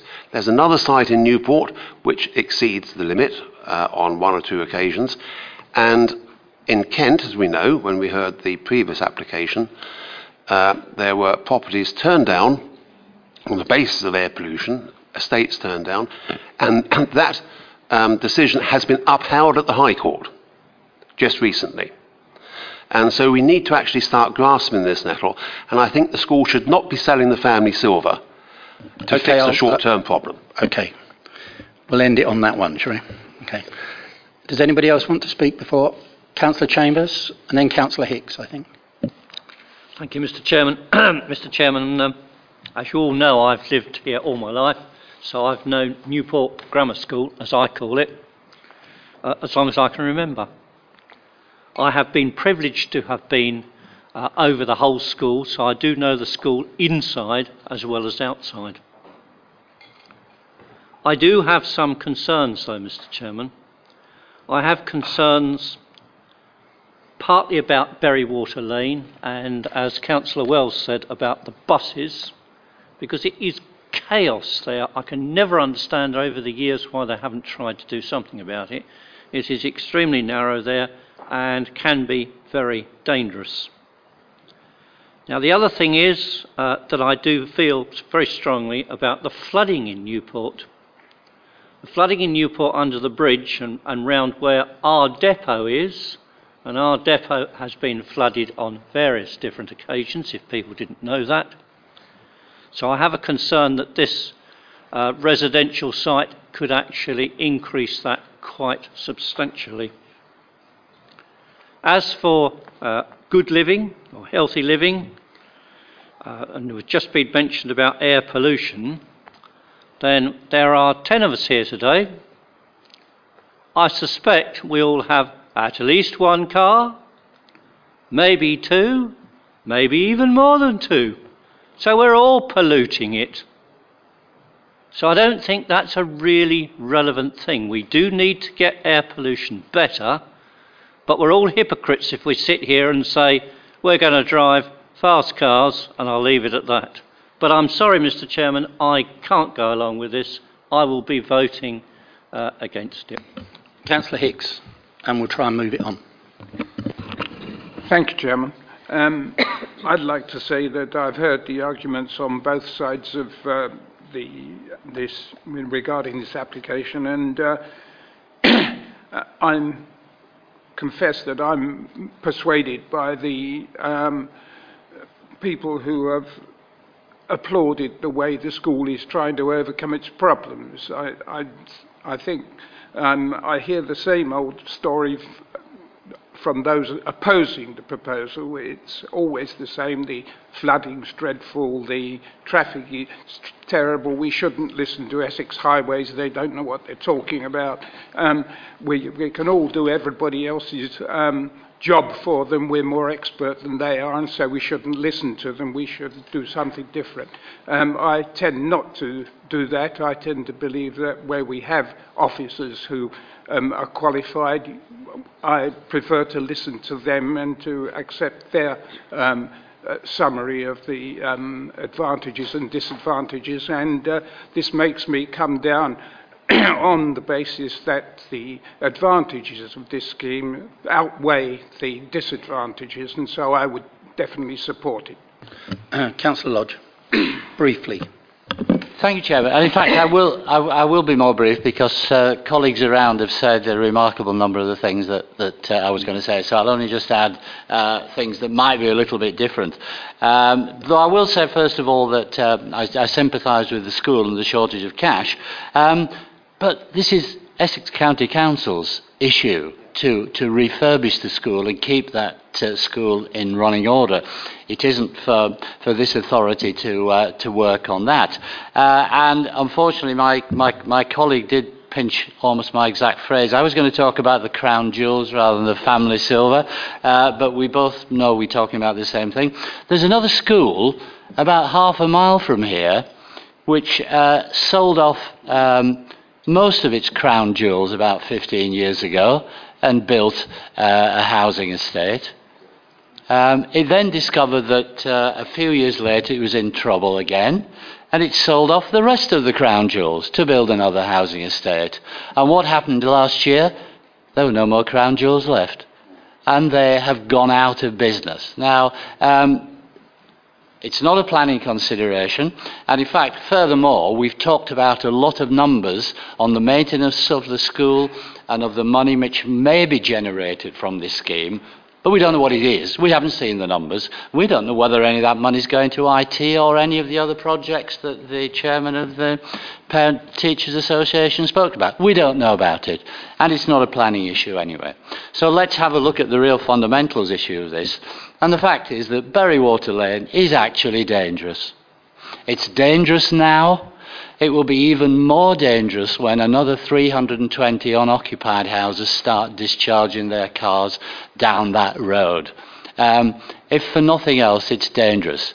To try and make this more safe, the school, elite, the school was told, I think probably about four or five months ago, they couldn't use the access from that car park because the displays, the visibility as you come out of there, were not adequate, and Essex Highways told them that, and so they couldn't progress with this application. So what did they do? They chopped down one of the trees illegally. Um, maybe after a little bit of pressure, they, they, they planted another tree, some hundred years younger, but way back. So they've actually tried to um, divert the process. And, and that annoys me enormously. People will remember when somebody carved a six inch um, ring all around a tree so they could fit in another half a dozen houses. I was pretty upset about that, but we weren't able to do anything about that as it, as it turned out. I'd like us to do something here um, because, yes, it's dangerous. I talked about the tree fire. I'm going to go through very quickly other issues. I think most of them have been mentioned. If the conservation officer, Barbara Bosworth, who has been working for this council, up till a few months ago, probably for about 30 years, maybe even longer, comes out so strongly to say that this is an ad- inadequate site. It is the wrong place um, to build. They're not affordables. Um, one other thing that's different, um, like uh, like uh, Robert, I know I know the school pretty well. In fact, I've I've participated in sporting activities there for about 20 or 30 or 40 years. Um, one little fact. A few years ago, one of the clubs I play for, who had hired the club, had hired the grounds for some time, their fees were doubled overnight. And so that club took itself off that site and made probably somewhere of the order of about 400 miles of unsustainable journeys to uh, an alternative location. Yes, we need the sport. I'll conclude on this, Mr. Chairman, because I know some of it is repetitive. These sporting facilities are needed, but you will be aware and members will be aware that this council is preparing a sports strategy which will cover the whole of the district. These considerations need to be um, uh, the, the, the primary considerations for, the, uh, for where sporting facilities are located. It's not for one particular participant in the district to put forward a deeply unsatisfactory plan to solve the issue. Um, you may gather I shall be voting against this. Thank you for being brief. Um, Elizabeth. Thank you, Mr. Chairman. There is one point I would like to make regarding the issue of funding of improvements to the school itself. Joyce Frankland Academy is an academy. It is an independent school, not a private school, but it is not directly maintained by Essex County Council. That is something of which you should be aware, and it therefore has more responsibility for its own financial position. okay, I think everybody's had a say, um, probably except for me, and I will be very brief. Um, just look at the outline boundary of the school on the map in front of you. That's the outline boundary of a school, not a housing estate. And it's really as simple as that. All right? If we build on this, then where would the school expand to? The other thing is this planning committee hasn't done itself great benefits with what it's done in Whiteditch Lane and other areas with individual developments that are accumulating down Bury Lane. You know, there's a problem coming, and just adding bits and pieces like this isn't going to help it. So I would love to support elite sport. I would love to replace boilers. I'd love to do everything else. But unfortunately, I don't think this is the right application for it. So uh, there you go. Um, I have a motion for a refusal. Does that find a seconder? Uh, Councillor Chambers, okay. Uh, can I have some reasons for that, please, Mr Brown? Um, I'm picking up the discussion because, to be honest with you, for the last 40 minutes I've known where this was going, so I've been able to. um, but it takes you a lot longer to get to the point. Um, it takes some people. just thought I'd do that. Um, the, the issues, obviously, members have judged that the benefits of the proposal do not outweigh the harm from the proposal, which we go back to the harm. Um, what I would suggest you do is start going back to the impact on the area, the co- impact on the conservation area. It's only partially in the conservation area, you should note, but I think M1 and also Gen 2 would cover in terms of the design of the issues. Um, I would also to try to talk you away from Gen 1, but I'm not going to try too hard, to be honest. Members of obviously, obviously the Highway Authority have raised no objections to the proposal, but um, I'm, I'm not even going to try to persuade you not to use Gen 1 because, but I, I will persuade, I'll try to say that because you know how that one run out. But also that would also help because also we don't want to throw the baby out with the bathwater. You do need to reject it, ironically, for the lack of sports facilities because you're losing those by refusing those. So you need to get that into, into any mitigation measures. I would also suggest you add H9 into that because that would have to be put into the mix in terms of dealing with affordable housing, and Gen 1 in terms of any mitigation measures in terms of highway improvements. So what I would suggest is one refusal reason regarding M1 and Gen 2. I would gently try to nudge you away from Gen 1 as a refusal reason, but that's down to the proposer, and also a proposal to, to lack of mitigation in terms of LC4, H9, and also Gen 2 as well. Sorry, Gen 1 in terms of Gen 2 and Gen 1 in terms of highway Okay. mitigation. Are you generally happy with that, Councillor Fairhurst? Yes, Mr. Chairman, just a question of flooding. Uh, to a certain extent, I was going to say unproven, but the flooding issue, and this is very, very difficult for me to say this because I know there is a serious flooding issue in, in Newport. This proposal is not in a flood risk area, and that's on the basis of what Gen 3 will be judged on. And in also, we also, from a sustainable urban drainage situation, we have no objections from the county SUDS team. And, and it's, it's quite a, an achievement to get a response from the SUDS team, let alone a, a no objection from the SUDS team. So I don't think a, a, a flood risk reason for refusal on this application would be a dim- there are other issues going in Newport which hopefully we can sort out in a in a separate way. Was that actually categorical from the SUDS team? Because the, the paragraph on that is long and complex and didn't seem to be categorical. can we take that separate? Okay. Yeah. Otherwise, we'll be here all day. So I think uh, yeah. So all we're waiting for is is whether or not, in terms of the proposal, wants to include. I, I think we're going to go along with that, but whether or not you're going to include Gen One as well. I would say Gen 1, but I'm worried also about the landscape and, uh, I mean, If you include Gen 1, then you're covering it, I If think. you include, okay. Sorry, if you include M1 and Gen 2, you Yeah. can cover the landscape issues in terms of the Okay. EM7. Yeah, seven is. Just in terms of yeah, seven. Yeah, you could. In terms of for that particular point, yeah. Okay, generally you're happy with that? Okay, I have a recommendation for refusal, refusal, and I have a seconder for that refusal. All those in favour of a refusal, please show. One, two, three, four, five, six, seven. Those against or in favour? Three. Okay, that item is refused. Thank you very much. Uh, Councillor Chambers. Thank you for your patience, everybody.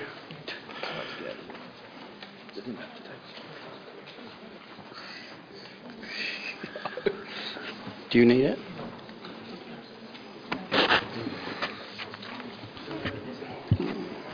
Uh, I'm going to go with it if we can stay. I'd like to try and get this out of the way. Yeah, I agree. Okay. UTT 18 1993, a full application for land to the west of High Lane, Stansted. And Mr. Tyler will take us through it.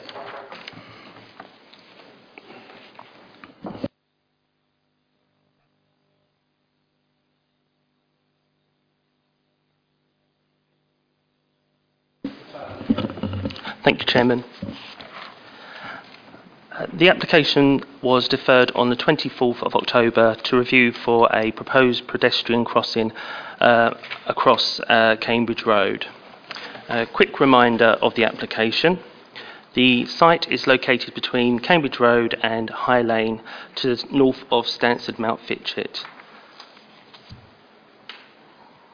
The application is for the development of the site to provide 35 dwellings with associated works, uh, including the indu- uh, introduction of a new pedestrian access points along Cambridge Road and High Lane, and a vehicle access uh, taken from High Lane. The development includes 40 affordable housing. Um, the street scene plan uh, demonstrates the levels of the site and how the development will sit within the street scene. From the lower levels to the north of the site, which is to the left of this plan, um, over to the north, uh, sorry, south of the site, uh, which is to the right of the plan. Um, although the uh, landscaping and boundary treatment isn't included in these plans, they should be um, conditioned if approved. Um, the cross sections and levels. For members who visited the site this morning, uh, you would have noticed significant uh, difference in the ground levels around the site, which results in constraints uh, when providing um, a levelled access, pedestrian access.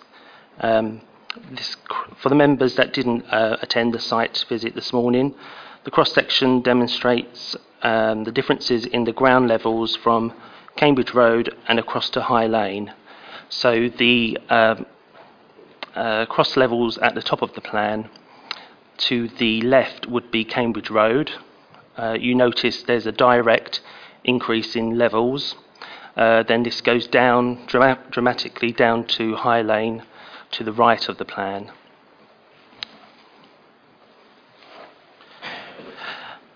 Following the deferral of the application to re- review whether a pedestrian crossing would be included, we have consulted the highway authorities. Comments uh, are included in paragraph 9.35 of the committee report. Overall, the Highway Authority does not support a new pedestrian crossing along Cambridge Road.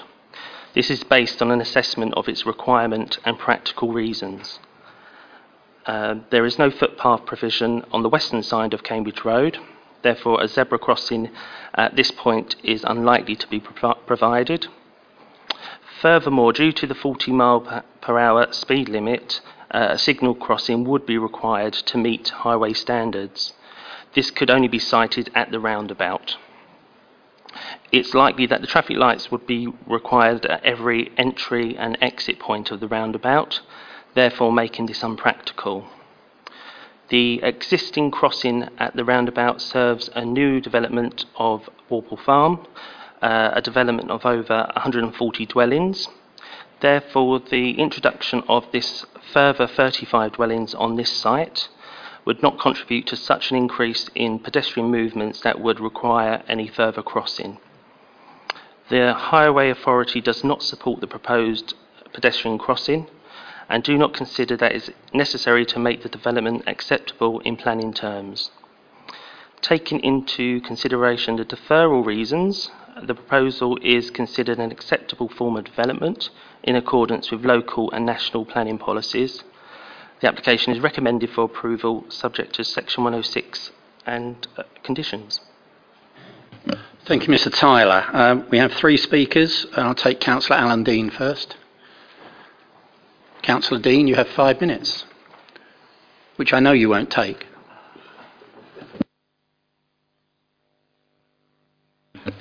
Who knows? Thank you, Mr. Chairman and, and committee. Um, I repeat what I said last week that I, in principle, I support development on this site, but I still believe that the detail is not right and more work needs to be done. Three areas. One is height of the land and landscape. The second one is access and egress for pedestrians. And the third one is the state uh, of the pavement along Cambridge Road.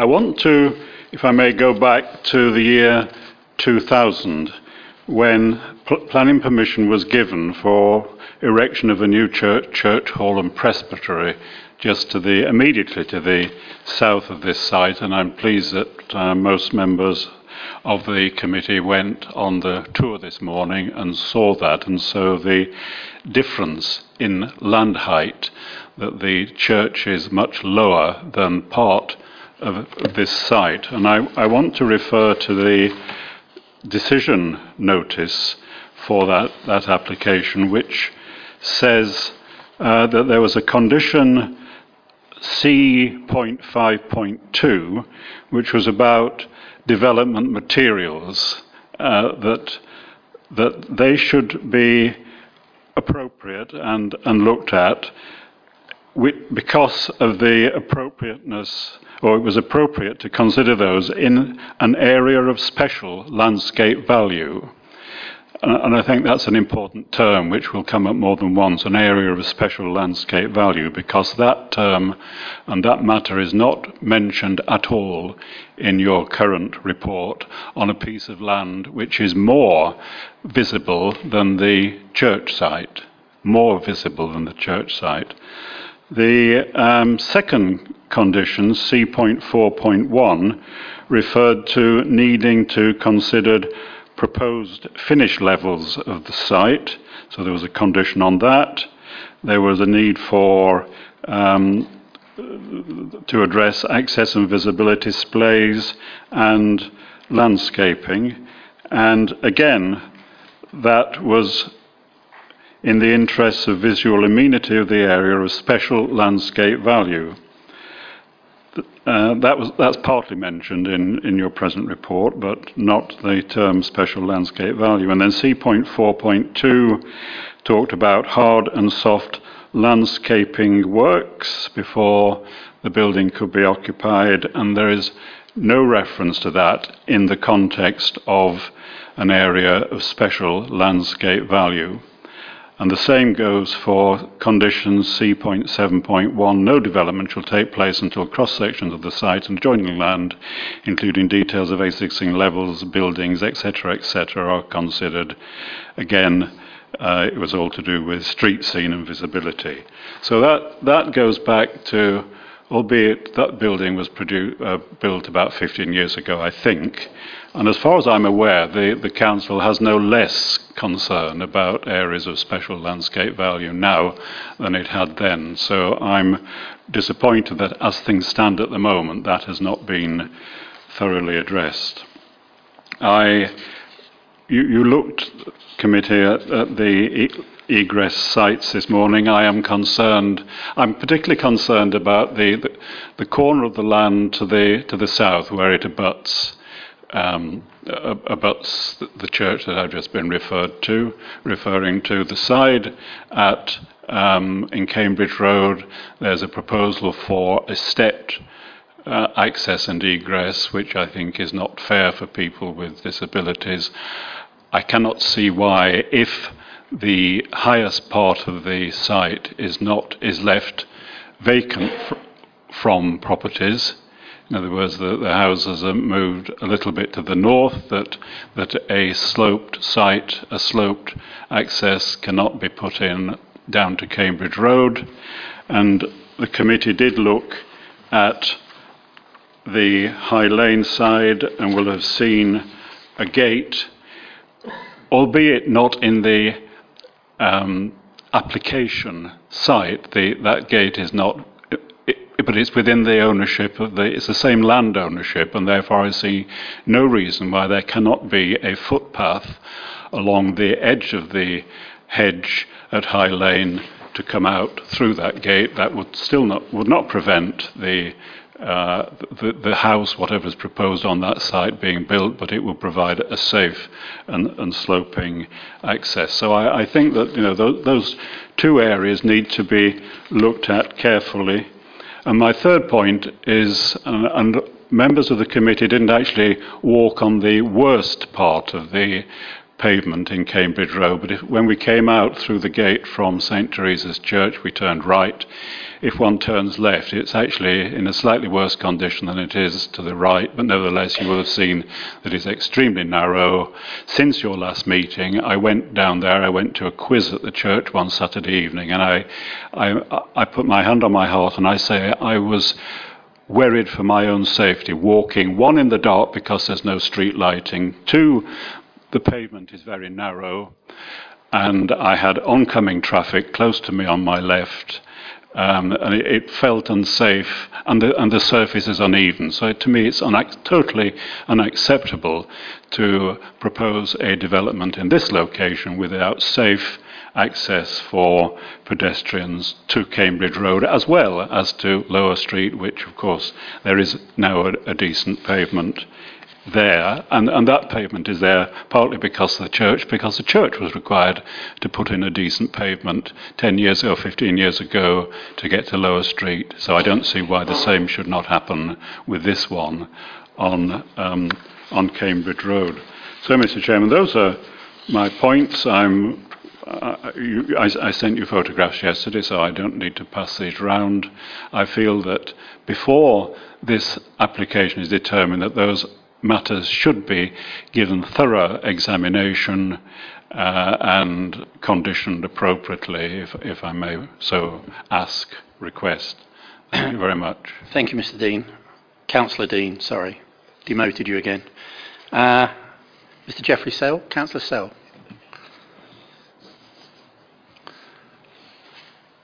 Jeffrey, you also have five minutes.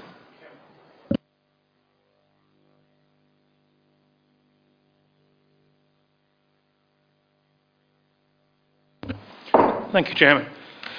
I'm here on my own behalf and also on behalf of Stansted Parish Council. You may recall that the parish clerk, Ruth Clifford, came uh, and spoke at the initial meeting. Our position has always been that we've accepted the principle of development on this site.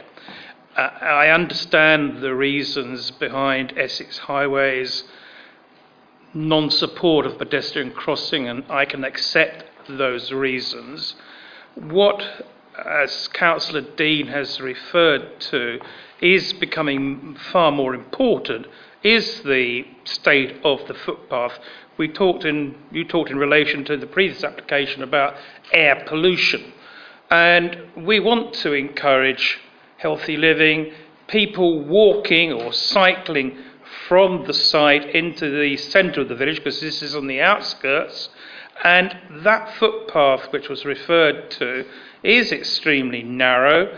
It, if you were, is only suitable for one person. There is, not space to two people walking that path. You would have to step into the road to get around someone, and therefore the footpath does need attention the site is adjacent to the Aubrey Buxton Reserve, and it is, as has been mentioned, an area of special landscape value. Aubrey Buxton Reserve, like Birchanger Wood, forms, my view, lungs of their communities, and it is one of the this site is one of the approaches to Stansted. So what I would urge members of the committee to do as much as possible to get this site right and get it fit for people who are going to live on that site. Any new development tends to include, families with young children, bearing in mind that the crossing is not going to happen and that the majority of any nearby open spaces are going to be on the Walpole Meadows side, it's regrettable that there is a lack of any open space on this site.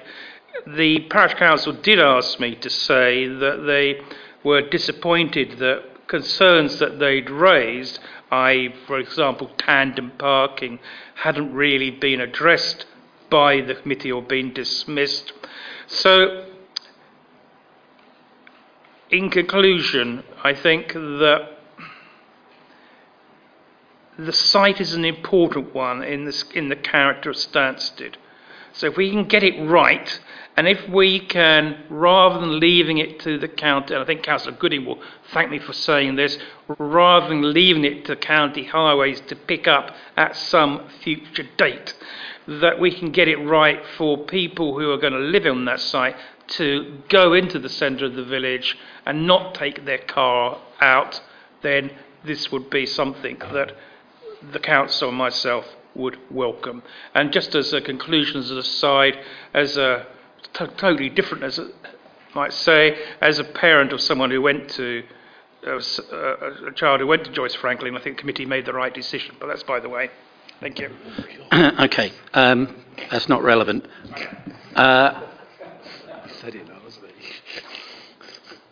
Nikki, I know you'll be succinct and to the point.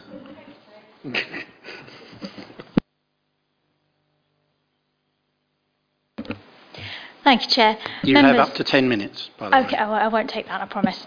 Um, members, at the last committee meeting, there was a lot of discussion about the extent to which the site was connected to the new development at Walpole Meadows, and there was some discussion about the topography of the site, and hopefully your site visit this morning will have helped to clarify those issues. At the last committee meeting, it was agreed that the scheme should be approved subject to exploring the potential for a pedestrian crossing across Cambridge Road to Walpole Meadows, and in all other respects, this committee voted that the scheme was deemed to be acceptable. I can confirm that the issue of the pedestrian crossing has been thoroughly explored by the applicant and your officers, and that we have met with the parish to discuss these matters further. Discussion has also been had with the Highway Authority, and as you've been pointed out at paragraph 9.35 of the committee report, uh, the Highway Authority have confirmed why they would not support a new crossing in that position. The position of the Highway Authority on this matter is very clear, and as the road is their property, not ours and not this council's, it is not possible to insist that a crossing is provided, notwithstanding your officer's position that such a request would be contrary to the CIL regulations. At the site visit, you saw the newly constructed pedestrian crossing points at the new roundabout junction, which link into the new footpath connections through to High Lane, and in turn the main and step free access into the site. Although this crossing is not con- a controlled crossing point, it does provide a safe route for pedestrians to the satisfaction of the Highway Authority. The Highway Authority has also considered that the route has always, sorry, considered that the route from Walpole Meadows to the centre of Stansted should be via High Lane, and it was for that reason that the improvements to the footpath along High Lane were carried out. And those that visited the site today will have seen and walked along those themselves. It is also for that reason that the detailed design of the new roundabout junction was prepared in such a way that it directed pedestrians to that route. It stands to reason, therefore, that such a route is entirely capable of conveying people from this application site to either Walpole Meadows or to the centre of Stansted. A further area of discussion at the last meeting was the nature of the pedestrian access points into the application site, and I know that this is something that Councillor Dean is particularly concerned about.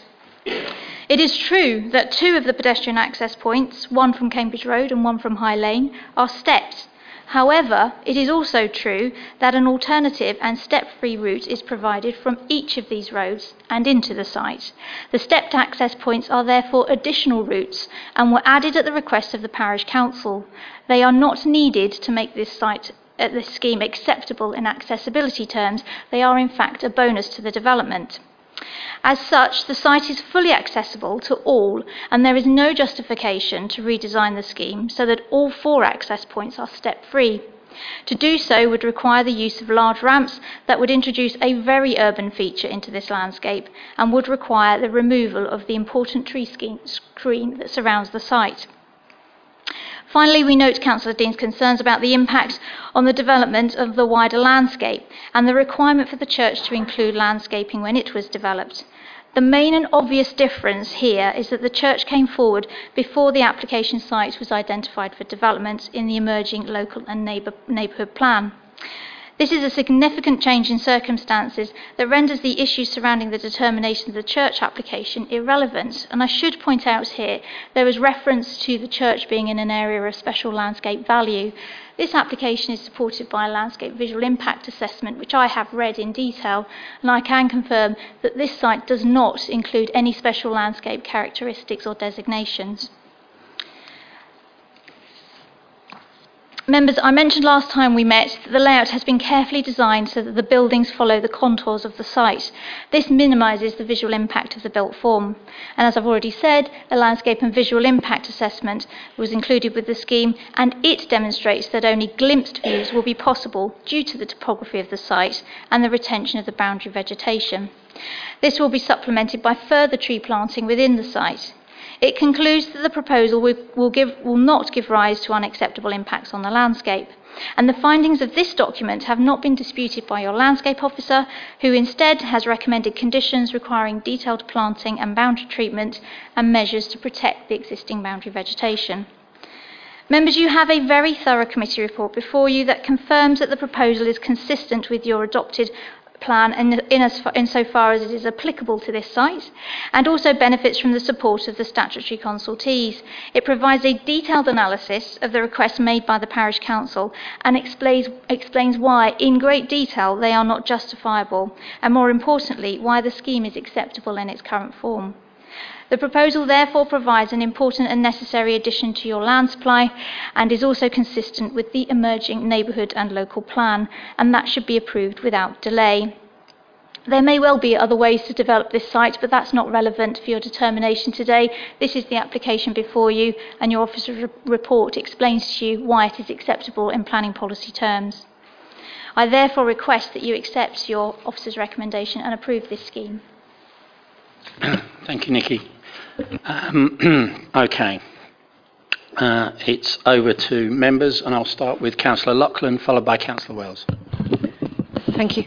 Um, well, I'm very pleased to know that highways think that everybody should go down High Lane to get to the centre of the village because if you know Stansted, and you probably do, uh, there are two parts to the village, and one of those parts is Cambridge Road, where we have a commercial area, we have a fish and chip shop, cafe, chemist, chiropractor, Tesco's, hairdressers, I could go on, there's lots.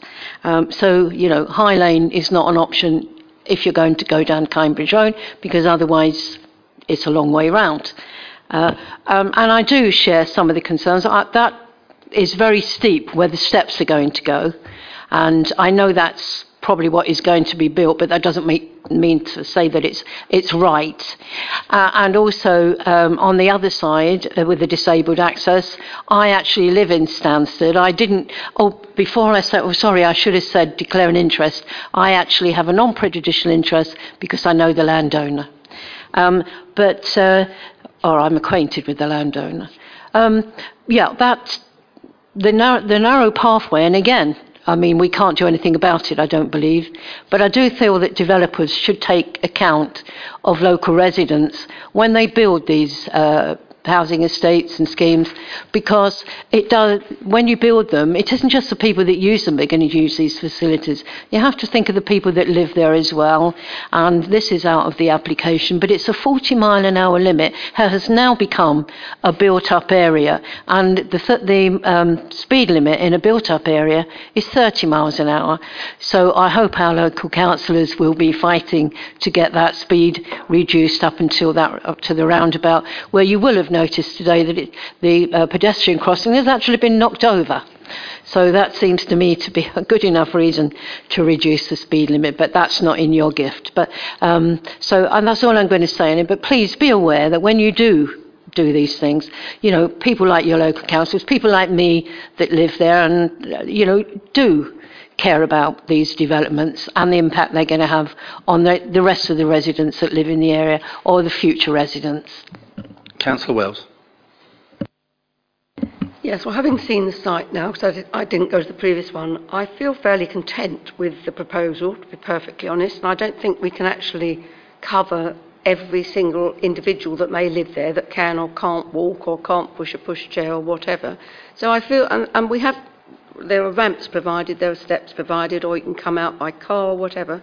The only concern I do have is, well, it's not really a concern to me, but the path, which seems to be a problem. Is there any way we can condition any improvement to that, or is that outside of our remit? Mr Brown. when you say the path, do you mean the Cambridge Road footpath? yeah, in defence of the in defence of the developer, and I will defend the developer here. The county, it was the county that insisted that everything go in down High Lane, not Cambridge, Cambridge Road. But I also agree with Councillor Loughlin that it stands as peculiar in that it has two was char- part of its charm that it has two high streets, if you like.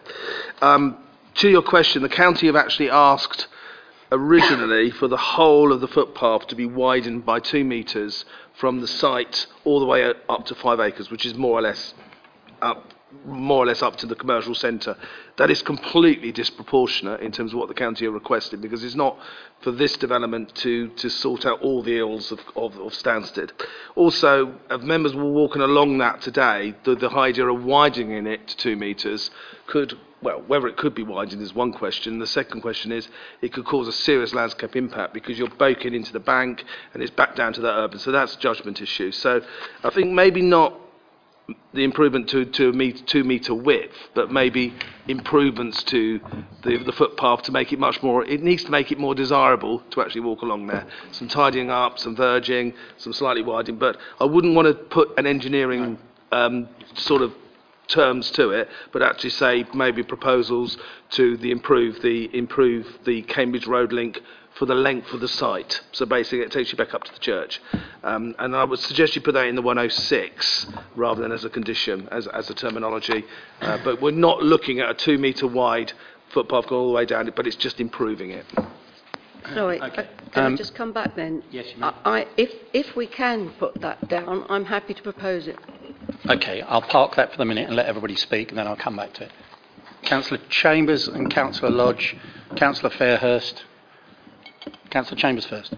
Mr Chairman, I, I, I, um, I go along with what Councillor Wells has, has been saying, but I still do not understand why you cannot put a slope. I have to agree with Councillor Dean. I don't very often agree with Councillor Dean, but you, you have to, when it, when it is a slope that's as steep as that, there is no unearthly reason why you cannot put a sloped entrance. Uh, Mr Brown's going to clarify. They are. You, they are. They, you have two flat accesses, one onto High Lane and one onto Cambridge Road.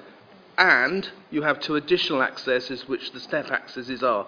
These stepped accesses are not the solution link, they are an additional link put on following discussions between the, the developer and the, and the parish council. So they are additional. So, you know, and normally the developer would not normally need, wouldn't, wouldn't normally provide those. It would just provide the two flat accesses it already has. And there are two flat accesses onto both Cambridge Road and High Lane, but these are additional. And, and also to make them, um, d- you know, make them disabled compliant, you would have whopping great ramps going from both ends, which would have a serious engineering solution, which isn't necessary because they're already providing two flat accesses. So you've actually got four linkages onto High Lane, two onto High Lane and two onto Cambridge Road. So they can all do, that's- if I may, Mr Chairman, they, they, can- yeah, all disabled people can, can actually access it. Well, yeah, there, there will be two accesses that will be uh, adopted by the Highway Authority as acceptable under, under disabled access. And there's these other two which are additional. So there would be. The answer to your question is yes. Well, I'm prepared to second uh, the proposal. I'm on the same theme. Uh, yes, there are, there are two level accesses, but they're in the wrong place. Um, it would mean that if somebody, if a disabled person was in a, a house near the church, they'd have to walk 150 yards down to the bottom and then come back again another 150 yards. Um, and I'm surprised that Councillor Wells saying that um, mothers with pushchairs are not that important. I, I actually think they, uh, they are important. And it's actually possible with a little bit of work um, to get to get appropriate level accesses at the southwest corner and the southeast corner. Um, the southeast corner is restricted because there's a reserve plot where somebody wants to make even more money out of it, but you could easily do um, um, a, a level access which comes there down at the bottom of the uh, the church the church path. So I think both of them are possible. Now then, um, do I want to do the nuclear um, action of, of turn this down? Um, I don't really want to because no, I'm like like most people, I'm comfortable with the development in itself. Uh, but I'd like to make the developer do it properly. Uh, I think we are making the developer do it properly. I mean, you take this to the limit, and we're giving the disabled access to every property. So, how far do you go? They're Uh, I think you go this let far. Me, let me speak. They're basically providing two accesses on both sides, one of steps and one of ramps, within a fairly restricted site. I, I take your point. It, it could perhaps slightly be better, but where do we actually stop? So, Bloor have to a certain extent a good reputation. Uh, they've been a good delivery normally. Um, I don't see the reason for multiple access and egress points. I, I think you could do away with this with the stepped access. The stepped access is uh, is not that important. If you could get out level access at both ends of the site, um, it would um, it, uh, it it would save save them money on uh, on the steps. Don't need them. Take them away. Let's have the the the sloped uh, entrance and exits to the southeast and the southwest corner. Mr. Brown.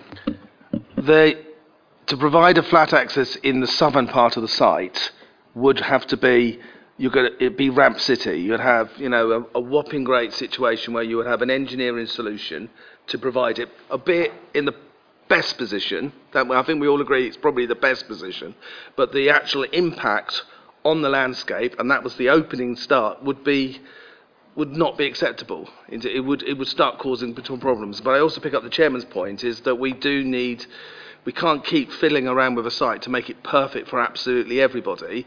There is appropriate access for disabled people and for people and for, for people with wheelchairs and for uh, pushchairs, and I think we've got that. And the and the actual the developer has provided more than that, providing these step accesses. The, who's pushed a wheelchair 300 yards, mainly uphill, to say it's, it's suitable? I'm sorry, I com- completely um, disagree on that. There is, there is scope to do it. It may well be that the developer makes a slightly smaller profit out of that, but I'm willing to let him reduce his co- uh, contribution to the Conservative Party by that amount. Okay, okay, no, that's enough, that's enough, okay. Uh, no, I know, I'm just, there's been enough politicking today. Um, the application is before us, and, and just uh, Councillor Sell made a point, whereas the path not being wide enough, if I remember, you and I walked side by side right the way down there talking. Uh, which I think we did from the top to the bottom. So uh, I, I, you know, I, there are widths and widths, if you like. Um, the application is before us. I have a recommendation. Sorry, have you not spoken? Sorry, Councillor Fairs, I didn't see your hand.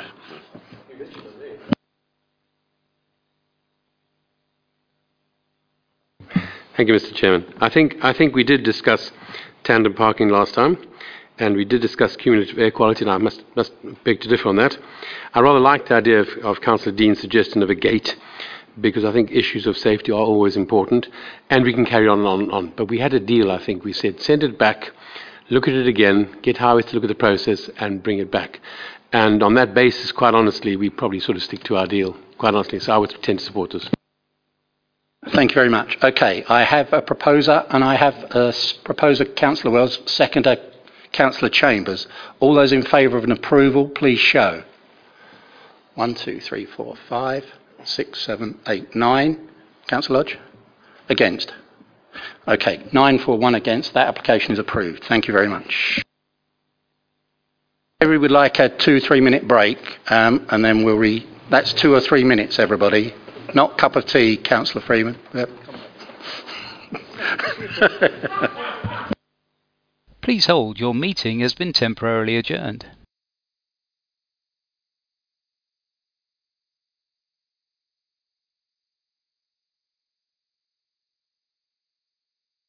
Please hold, your meeting has been temporarily adjourned.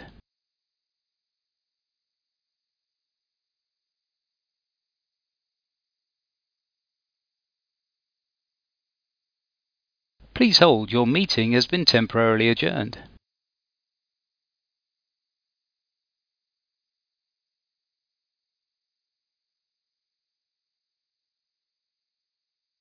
Please hold, your meeting has been temporarily adjourned.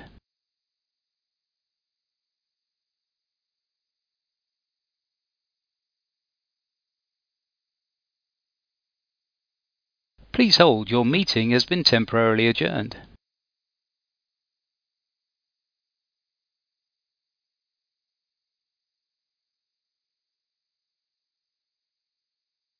Please hold, your meeting has been temporarily adjourned.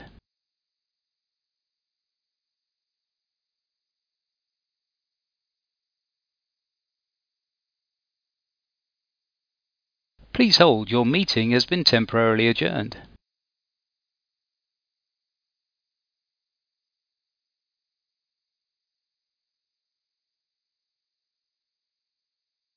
Please hold, your meeting has been temporarily adjourned.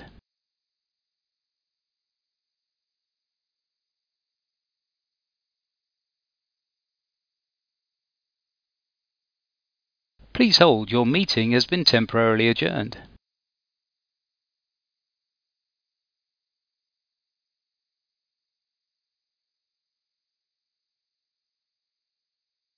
Please hold, your meeting has been temporarily adjourned.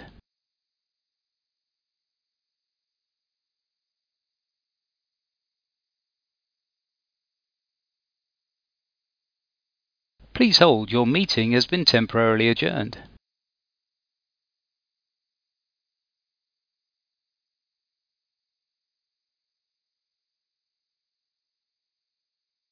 Please hold, your meeting has been temporarily adjourned.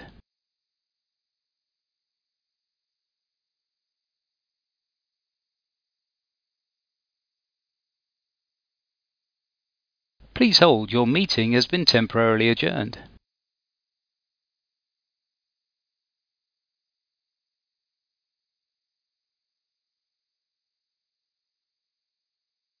Please hold, your meeting has been temporarily adjourned.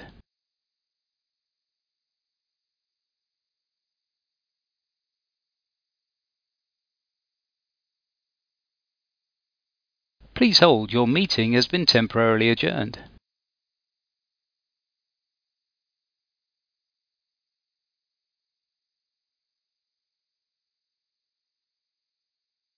Please hold, your meeting has been temporarily adjourned.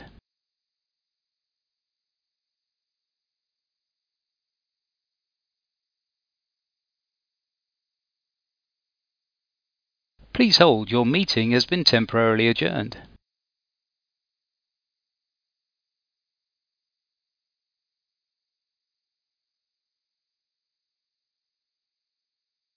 Please hold, your meeting has been temporarily adjourned.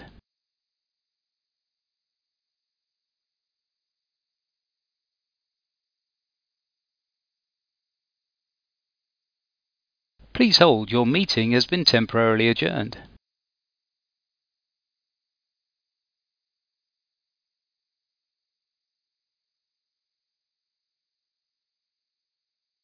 Please hold, your meeting has been temporarily adjourned.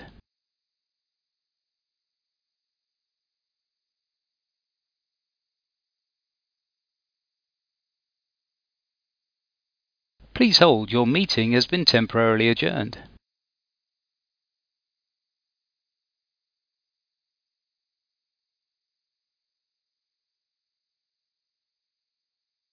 Please hold, your meeting has been temporarily adjourned.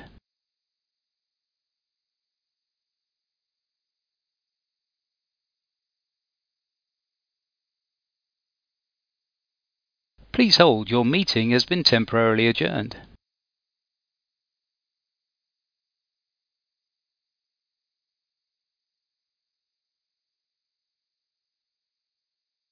Please hold, your meeting has been temporarily adjourned.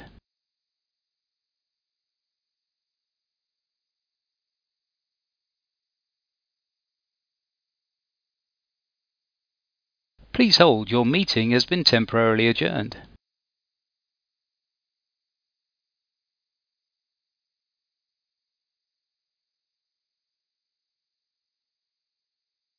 Please hold, your meeting has been temporarily adjourned.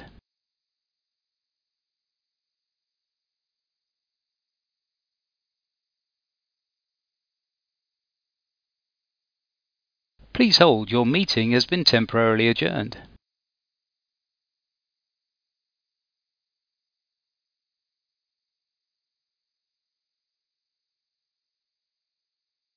Please hold, your meeting has been temporarily adjourned.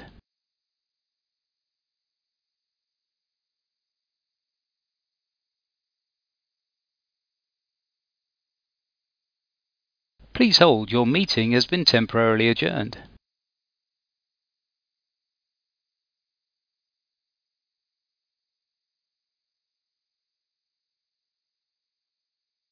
Please hold, your meeting has been temporarily adjourned.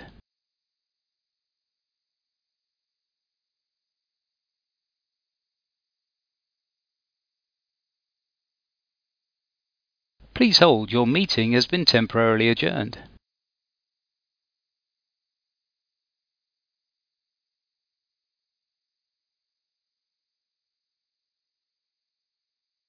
Please hold, your meeting has been temporarily adjourned.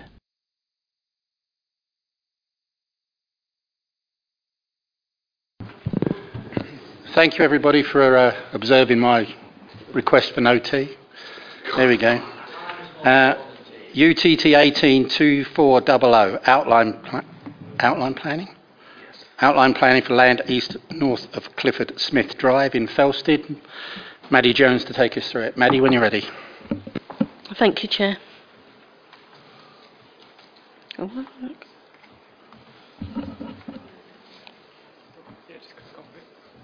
Pardon? Sorry, it's. um,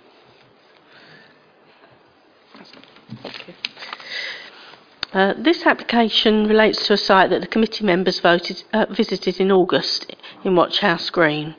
This application is the same that was previously refused by the committee, and the reasons for refusal was that the adverse effect on the rural character of the area in conflict with policy S7, lack of affordable housing provision, and lack of contributions towards education.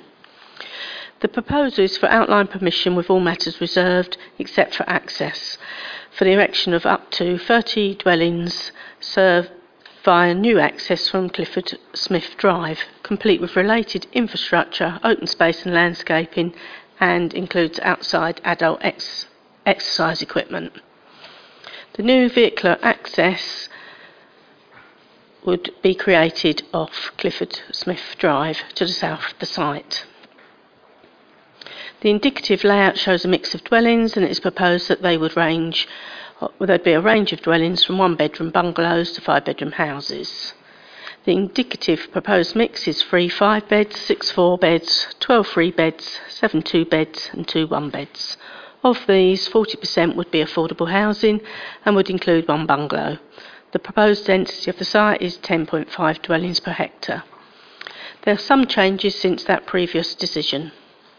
The application would now require £184,568 index linked in education contributions, which is an increase of approximately £47,000 since the last application. The UDC's housing supply has fallen from 3.7 years to 3.46, um, which was published, uh, the trajectory was published after the decision. The revised NPPF, now at paragraph 68, states that small and medium sites can make an important contribution to meeting the housing requirement of an area and are often built out relatively quickly and also supports the effective use of land. The site allocated within the Felsted neighbourhood plan for land west of Berry Farm for 38 houses has now been submitted and because it involves provision of a doctor's surgery, due to viability, it does not include any provisions of affordable housing. This application would still include the provision of 40% affordable housing.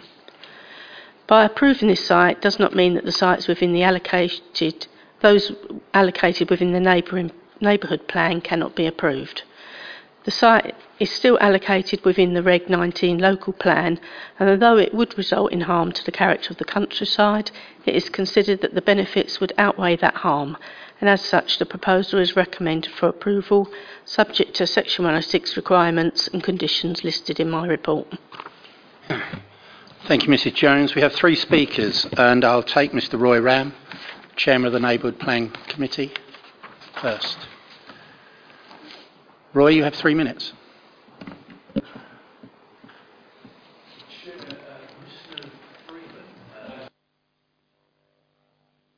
Apologies. Uh, Mr. Freeman is also registered to speak, I think, for three minutes. And uh, with the chair's consent, could I speak for six and him not?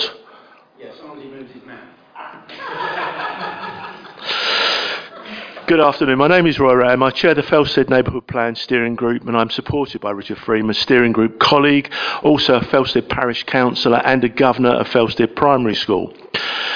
Felsted is a type A village because, amongst other things, we have two very important services a primary school and a GP surgery. Our school is full.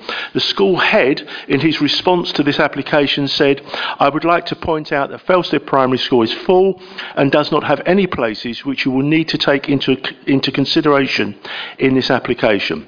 Our doctors and the West Essex Clinical Commissioning Group have told us that our surgery does not meet current NHS standards. Unless an alternative site for a new and larger surgery can be found in the parish, Felsted will lose its doctors. The neighbourhood plan's policies solve these problems. In September, our plan was submitted at the Regulation 14 stage to UDC as a statutory consultee. UDC did not make any negative representations on our strategy.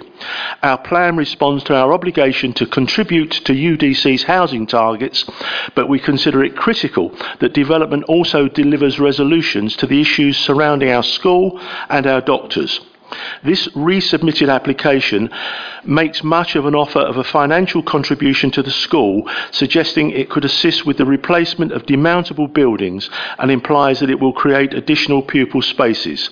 Neither is correct. A fully funded contract to replace the classrooms has already been awarded. Moreover, it will not add a single pupil place. During the planned period, the school may want to increase pupil capacity. However, this cannot be achieved unless the virtual gridlock around the school at drop off and pick up times, which we also consider to be putting children and parents at risk, is also resolved. Felsted Neighbourhood Plan includes policies and site allocations that support the provision of a larger doctor's surgery and extensive car parking and drop off facilities, as well as offering additional recreational facilities to the primary school. However, delivery is wholly dependent on community support for the neighbourhood plan at referendum, and housing development is the critical issue. UDC Regulation 19 dwelling numbers for the period 2011 to 2033 is 737 for Type A villages, or around 39 dwellings for each. Felsted's plan supports the provision of 63 houses during the plan period, 77% more housing than UDC can expect of us. Since 2011, Felsted, has had 62 homes approved. With the 63 in our plan, that is 125, or three times the average for a Type A village. If you approve the additional 30 before you today, you're expecting Felsted to accept four times the average allocation for a Type A village. The application before you states that this development would provide needed affordable housing. This site is outside the planning envelope and really only appropriate as a possible future rural exception site following a properly implemented housing needs survey. Felsted has completed two housing needs surveys in the last six years. The findings were used to support the development adjacent to this application incorporating Clifford Smith Drive. Completed in 2016, this development addressed Felsted's identified housing need. There is no evidence whatsoever of current unmet need in Felsted. If these 30 additional dwellings with no identified or required community benefit are approved, our community is very likely to say enough is enough. A no to our neighbourhood plan at referendum will not only lose the 63 dwellings, it will risk the loss of the loss or development of the critical amenities that qualify us as a Type A village. This committee can refuse this application again. The 2018 NPPF refers to neighbourhood plans in relation to the consideration of the presumption in favour of, of sustainable development. Para 14 states permission should not usually be granted in situations where such an approval fails to protect assets of particular importance. It goes on. The framework provides a clear reason for refusing development where any adverse impact of doing so would significantly and demonstrably outweigh the benefits when assessed against the policies in this framework taken as a whole. It confirms that this should be the case, and I quote again provided the neighbourhood plan contains policies and allocations to meet its identified housing requirement. Felsted's neighbourhood plan does exactly that. This committee is able and must consider important factors beyond and in, and in addition to the technical remit of planning officers. You did that just a few weeks ago when you refused this application. Critically, the minutes of the August meeting rejecting this application recognised that approval could undermine our neighbourhood plan. Nothing has changed. This remains the case. This application only delivers risk to Felsted. It risks losing our doctor's surgery. It risks the opportunity to alleviate congestion around our school. It puts at risk the opportunity for future growth of our primary school. It risks our neighbourhood plan, four years in the making, being rejected by our community and over 30 policies intended to protect the future and the environment of Felsted being lost. At your August planning meeting, Mr Brown declared our neighbourhood plan to be a very good piece of work. Ladies and gentlemen of the Planning Committee, the decision is in your hands. Support us again and refuse this application. Thank you, Chair. Uh, thank you, Mr. Ram. Um, and in that case, we need uh, Chris Loon. Chris, you also have six minutes.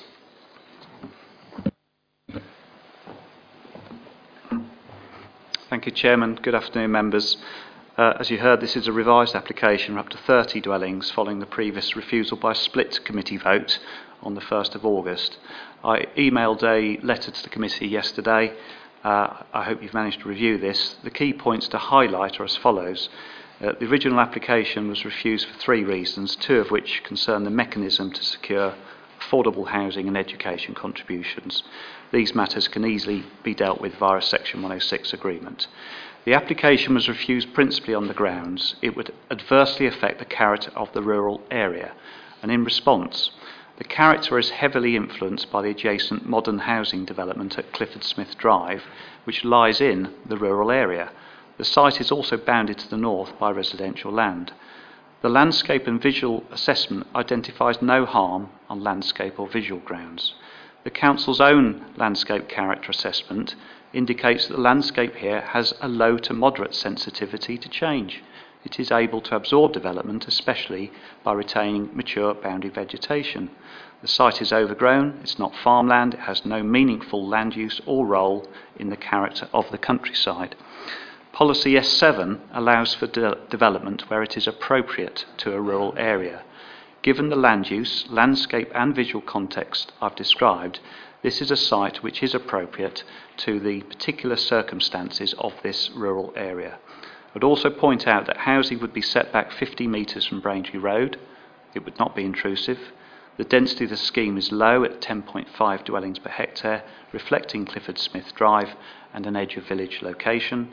The council's SLAR update recognises housing development is suitable here, and Uttlesford has allocated this site for approximately 30 houses in its emerging local plan. Since the previous uh, application decision, there are updates and other information to report which are material to your deliberations. Your housing land supply, as you know, has worsened from 3.7 to 3.4 years, which brings an increased imperative to approve housing sites to meet government policy. The emerging local plan also relies on the delivery of the application site as part of its forward five year housing land supply. A political objector spoke at the last meeting and incorrectly stated that your SLA has assessed this site as unsustainable, which may have influenced your decision. To report matters correctly, the Council's SLA update, May 2018, states the site is suitable, available, and achievable, and housing, and I quote, would reflect the recent development to the south. This character assessment by the Council contradicts your refusal on grounds of character. The site's allocation in your Reg 19 plan consultation did not attract, I'm told, any objections from members of the public following the end of the consultation in, August. Para 68 of the new NPPF specifically supports small and medium sized sites like this, as they can make an important contribution to meeting housing requirements of an area and are often built out quickly. Para 118D of the revised NPPF supports the development of underutilised land such as this, especially if it would help to meet identified needs for housing. Some members also raised concerns that, that the application, if pr- approved, would undermine the work of the early stages neighbourhood plan. The application, however, was not refused as being prejudicial or premature to the neighbourhood plan, and indeed NPPF policy para 49 would not support such reason. Little weight can therefore be given to the emerging, emerging neighbourhood plan. It cannot place a moratorium on development. It still has several stages to go through and is at least six months from the chance of adoption. Regarding affordable housing, the committee uh, thought that affordable housing needs for Felsted had been met. But according to the uh, Felsted Housing Needs Study, 14 houses are needed and only 10 have actually been built. However, the committee should look at this application on an Uttlesford wide basis. It is also noted that the other housing sites promoted in the emerging neighbourhood plan only propose market housing. Regarding education provision, yes, the school has capacity issues, but the application will pay its way through making mitigating financial contributions as required by planning policy, as will applications for other housing sites promoted by the neighbourhood or local plans.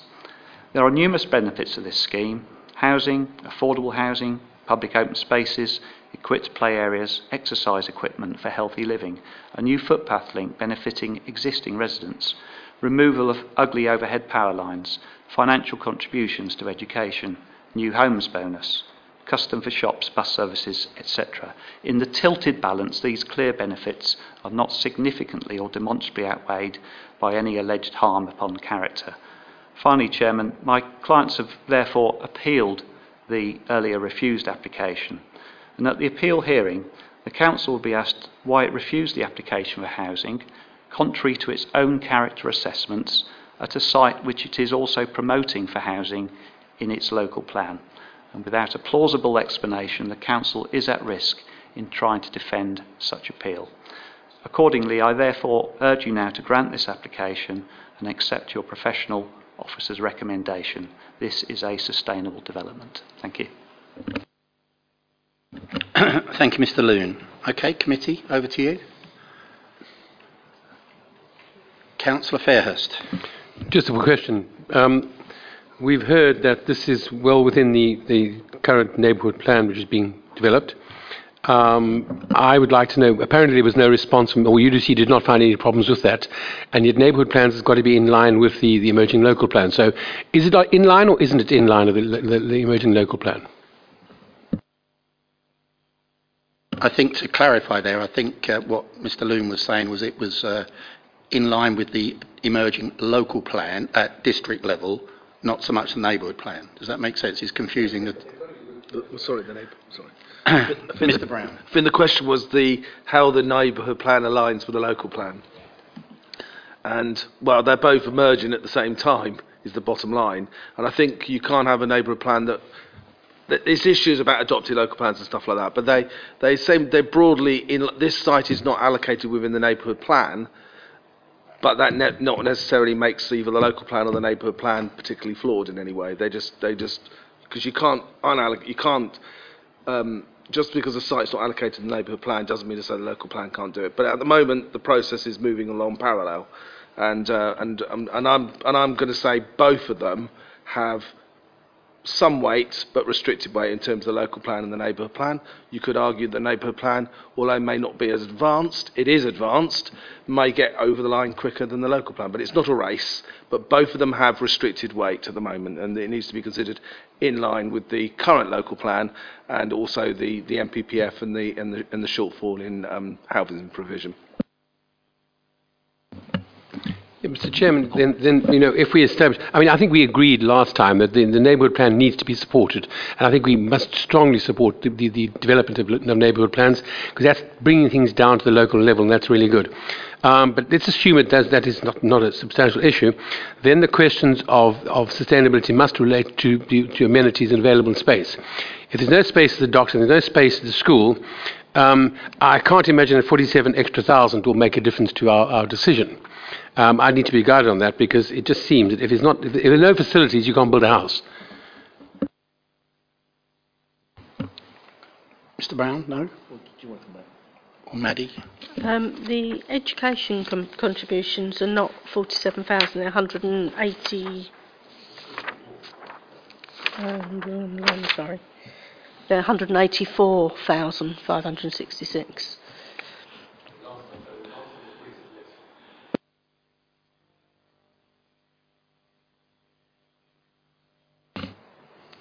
Anybody else? Councillor Lodge.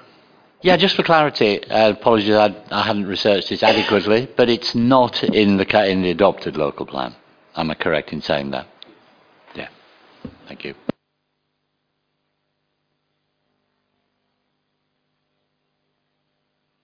Sorry, to labour the point a bit.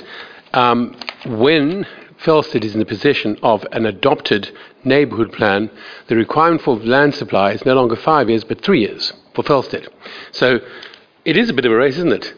you know, I'm saying we, we took a decision because we said, and we said it is here, is that we ardently support the development of neighbourhood plans. And so we're a little bit stuck here, aren't we? We're talking about keeping to our deals last time. Um, I'm minded to support the neighbourhood plan process here. We've got a chap who gave a brilliant summary of his neighbourhood plan, and this says this is not in it. We're going to give you 63 houses.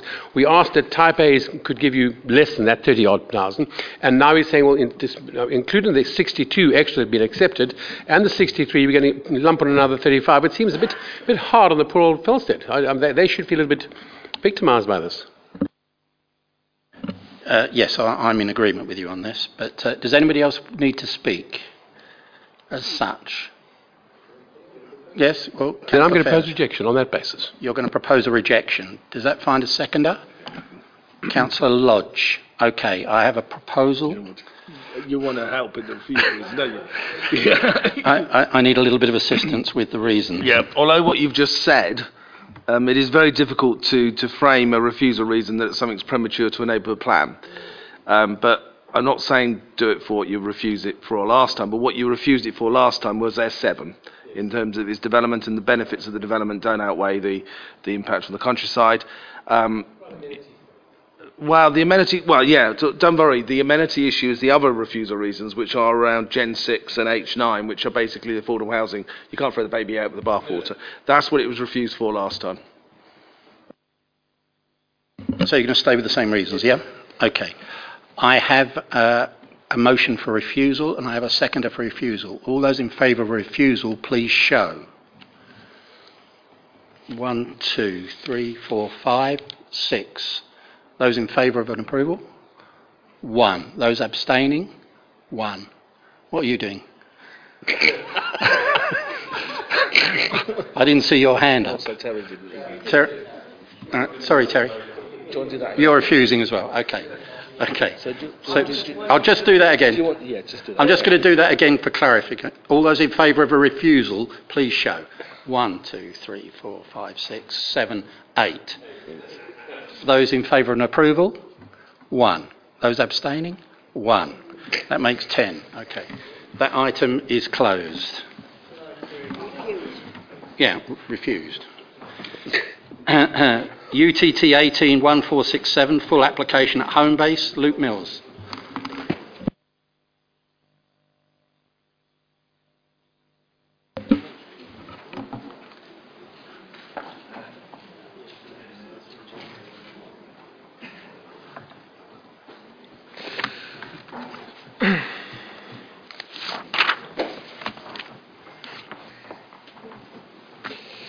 Thank you, Chairman. The site is located off Elizabeth Close in Saffron Walden and comprises a DIY store and its car park.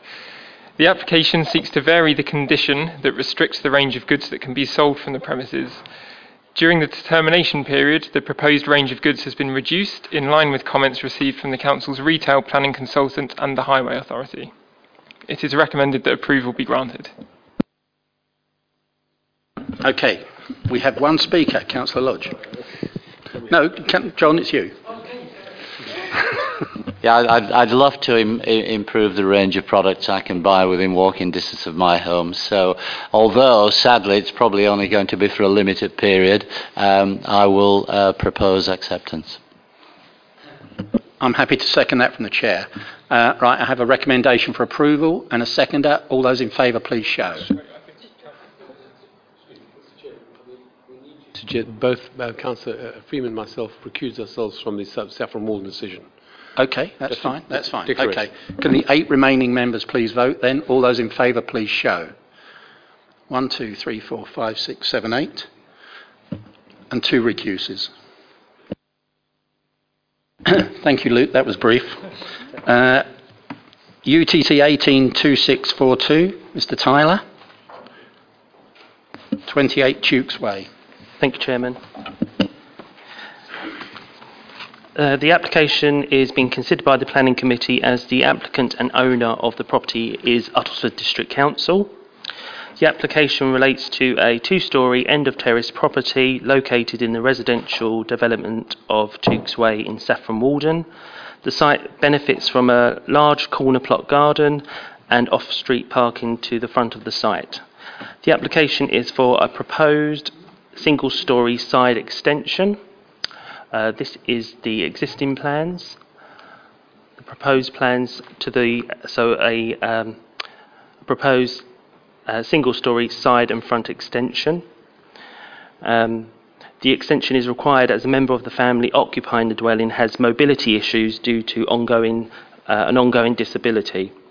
Uh, a ground floor bedroom and bathroom will provide significant improved habitable um, accommodation. Uh, although the design is of a flat, flat roof and includes a flat roof, the extension is not considered to result in the introduction of a dominating or obtrusive feature. The extension is considered to be in character with uh, existing, the existing dwelling and surrounding neighbouring properties, which have also been extended. The extension will not result in any harm to neighbouring properties in result of overlooking or loss of light. Sufficient off-street parking is provided to the front of the site in accordance with Uttlesford local residential parking standards. Therefore, the application is recommended for approval, uh, subject to conditions. Thank you, Mr. Tyler. Uh, Councillor Chambers. I propose approval, Mr Chairman. Mr. Chairman, I second that. Okay. Um, I have uh, a proposal for acceptance, and I have a seconder. All those in favour of accepting this application, please show. One, two, three, four, five, six, seven, eight, and two recuses. Thank you.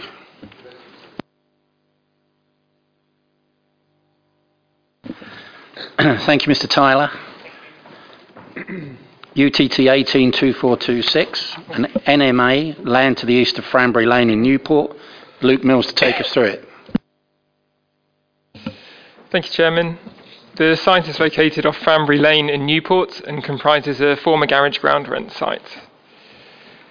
Planning permission was granted in November 2017 for the erection of four houses. The application is for a non-material amendment to the permission to facilitate a negligible increase in the building footprints and minor changes to some window designs. These are the proposed elevations. It is recommended that the application be approved. And just for members, we were trying to spot the difference earlier and we couldn't. it's something like that. It is very minor. Uh, Councillor Chambers. I propose approval, Mr Chairman. Councillor Lemon, seconding. I second that, Mr. Okay, Chairman. I have a recommendation for an approval and a seconder. All those in favour, please show. That's unanimous. Thank you very much. Luke? Now, Mr Brown will take us through UTT 182797 in lieu of Mr McElvoy.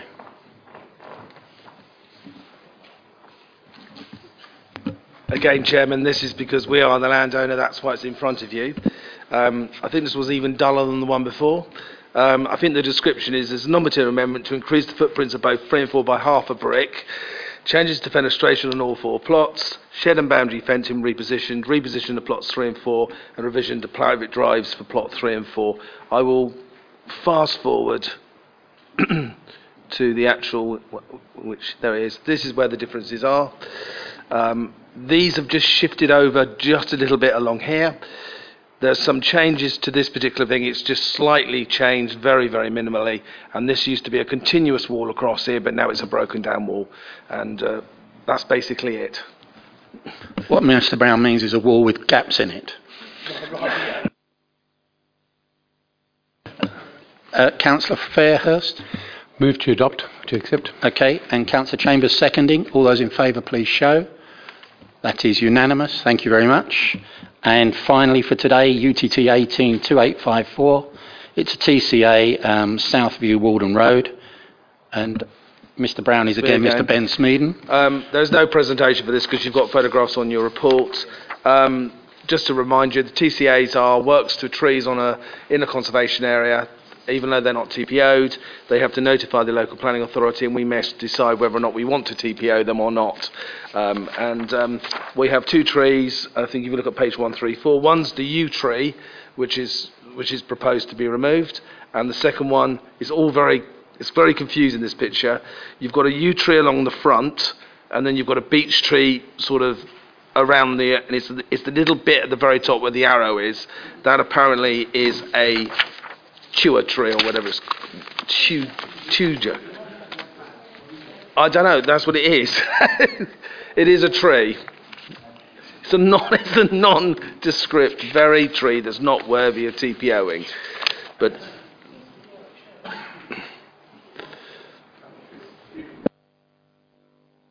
just to clarify, it's not the whole of that tree because it's you've got the yew tree at the front, a beech tree around the back, and no no way are they going to be removed, and you've got a dewy. Thank you very much for that, Mr Brown. Uh, Councillor Chambers? Propose approval, Mr Uh, does that find a seconder? Councillor Fairhurst? Okay, all those in favour of chopping the trees? That's uh, unanimously approved. Thank you very much indeed. That concludes today. Thank you very, very much, everybody.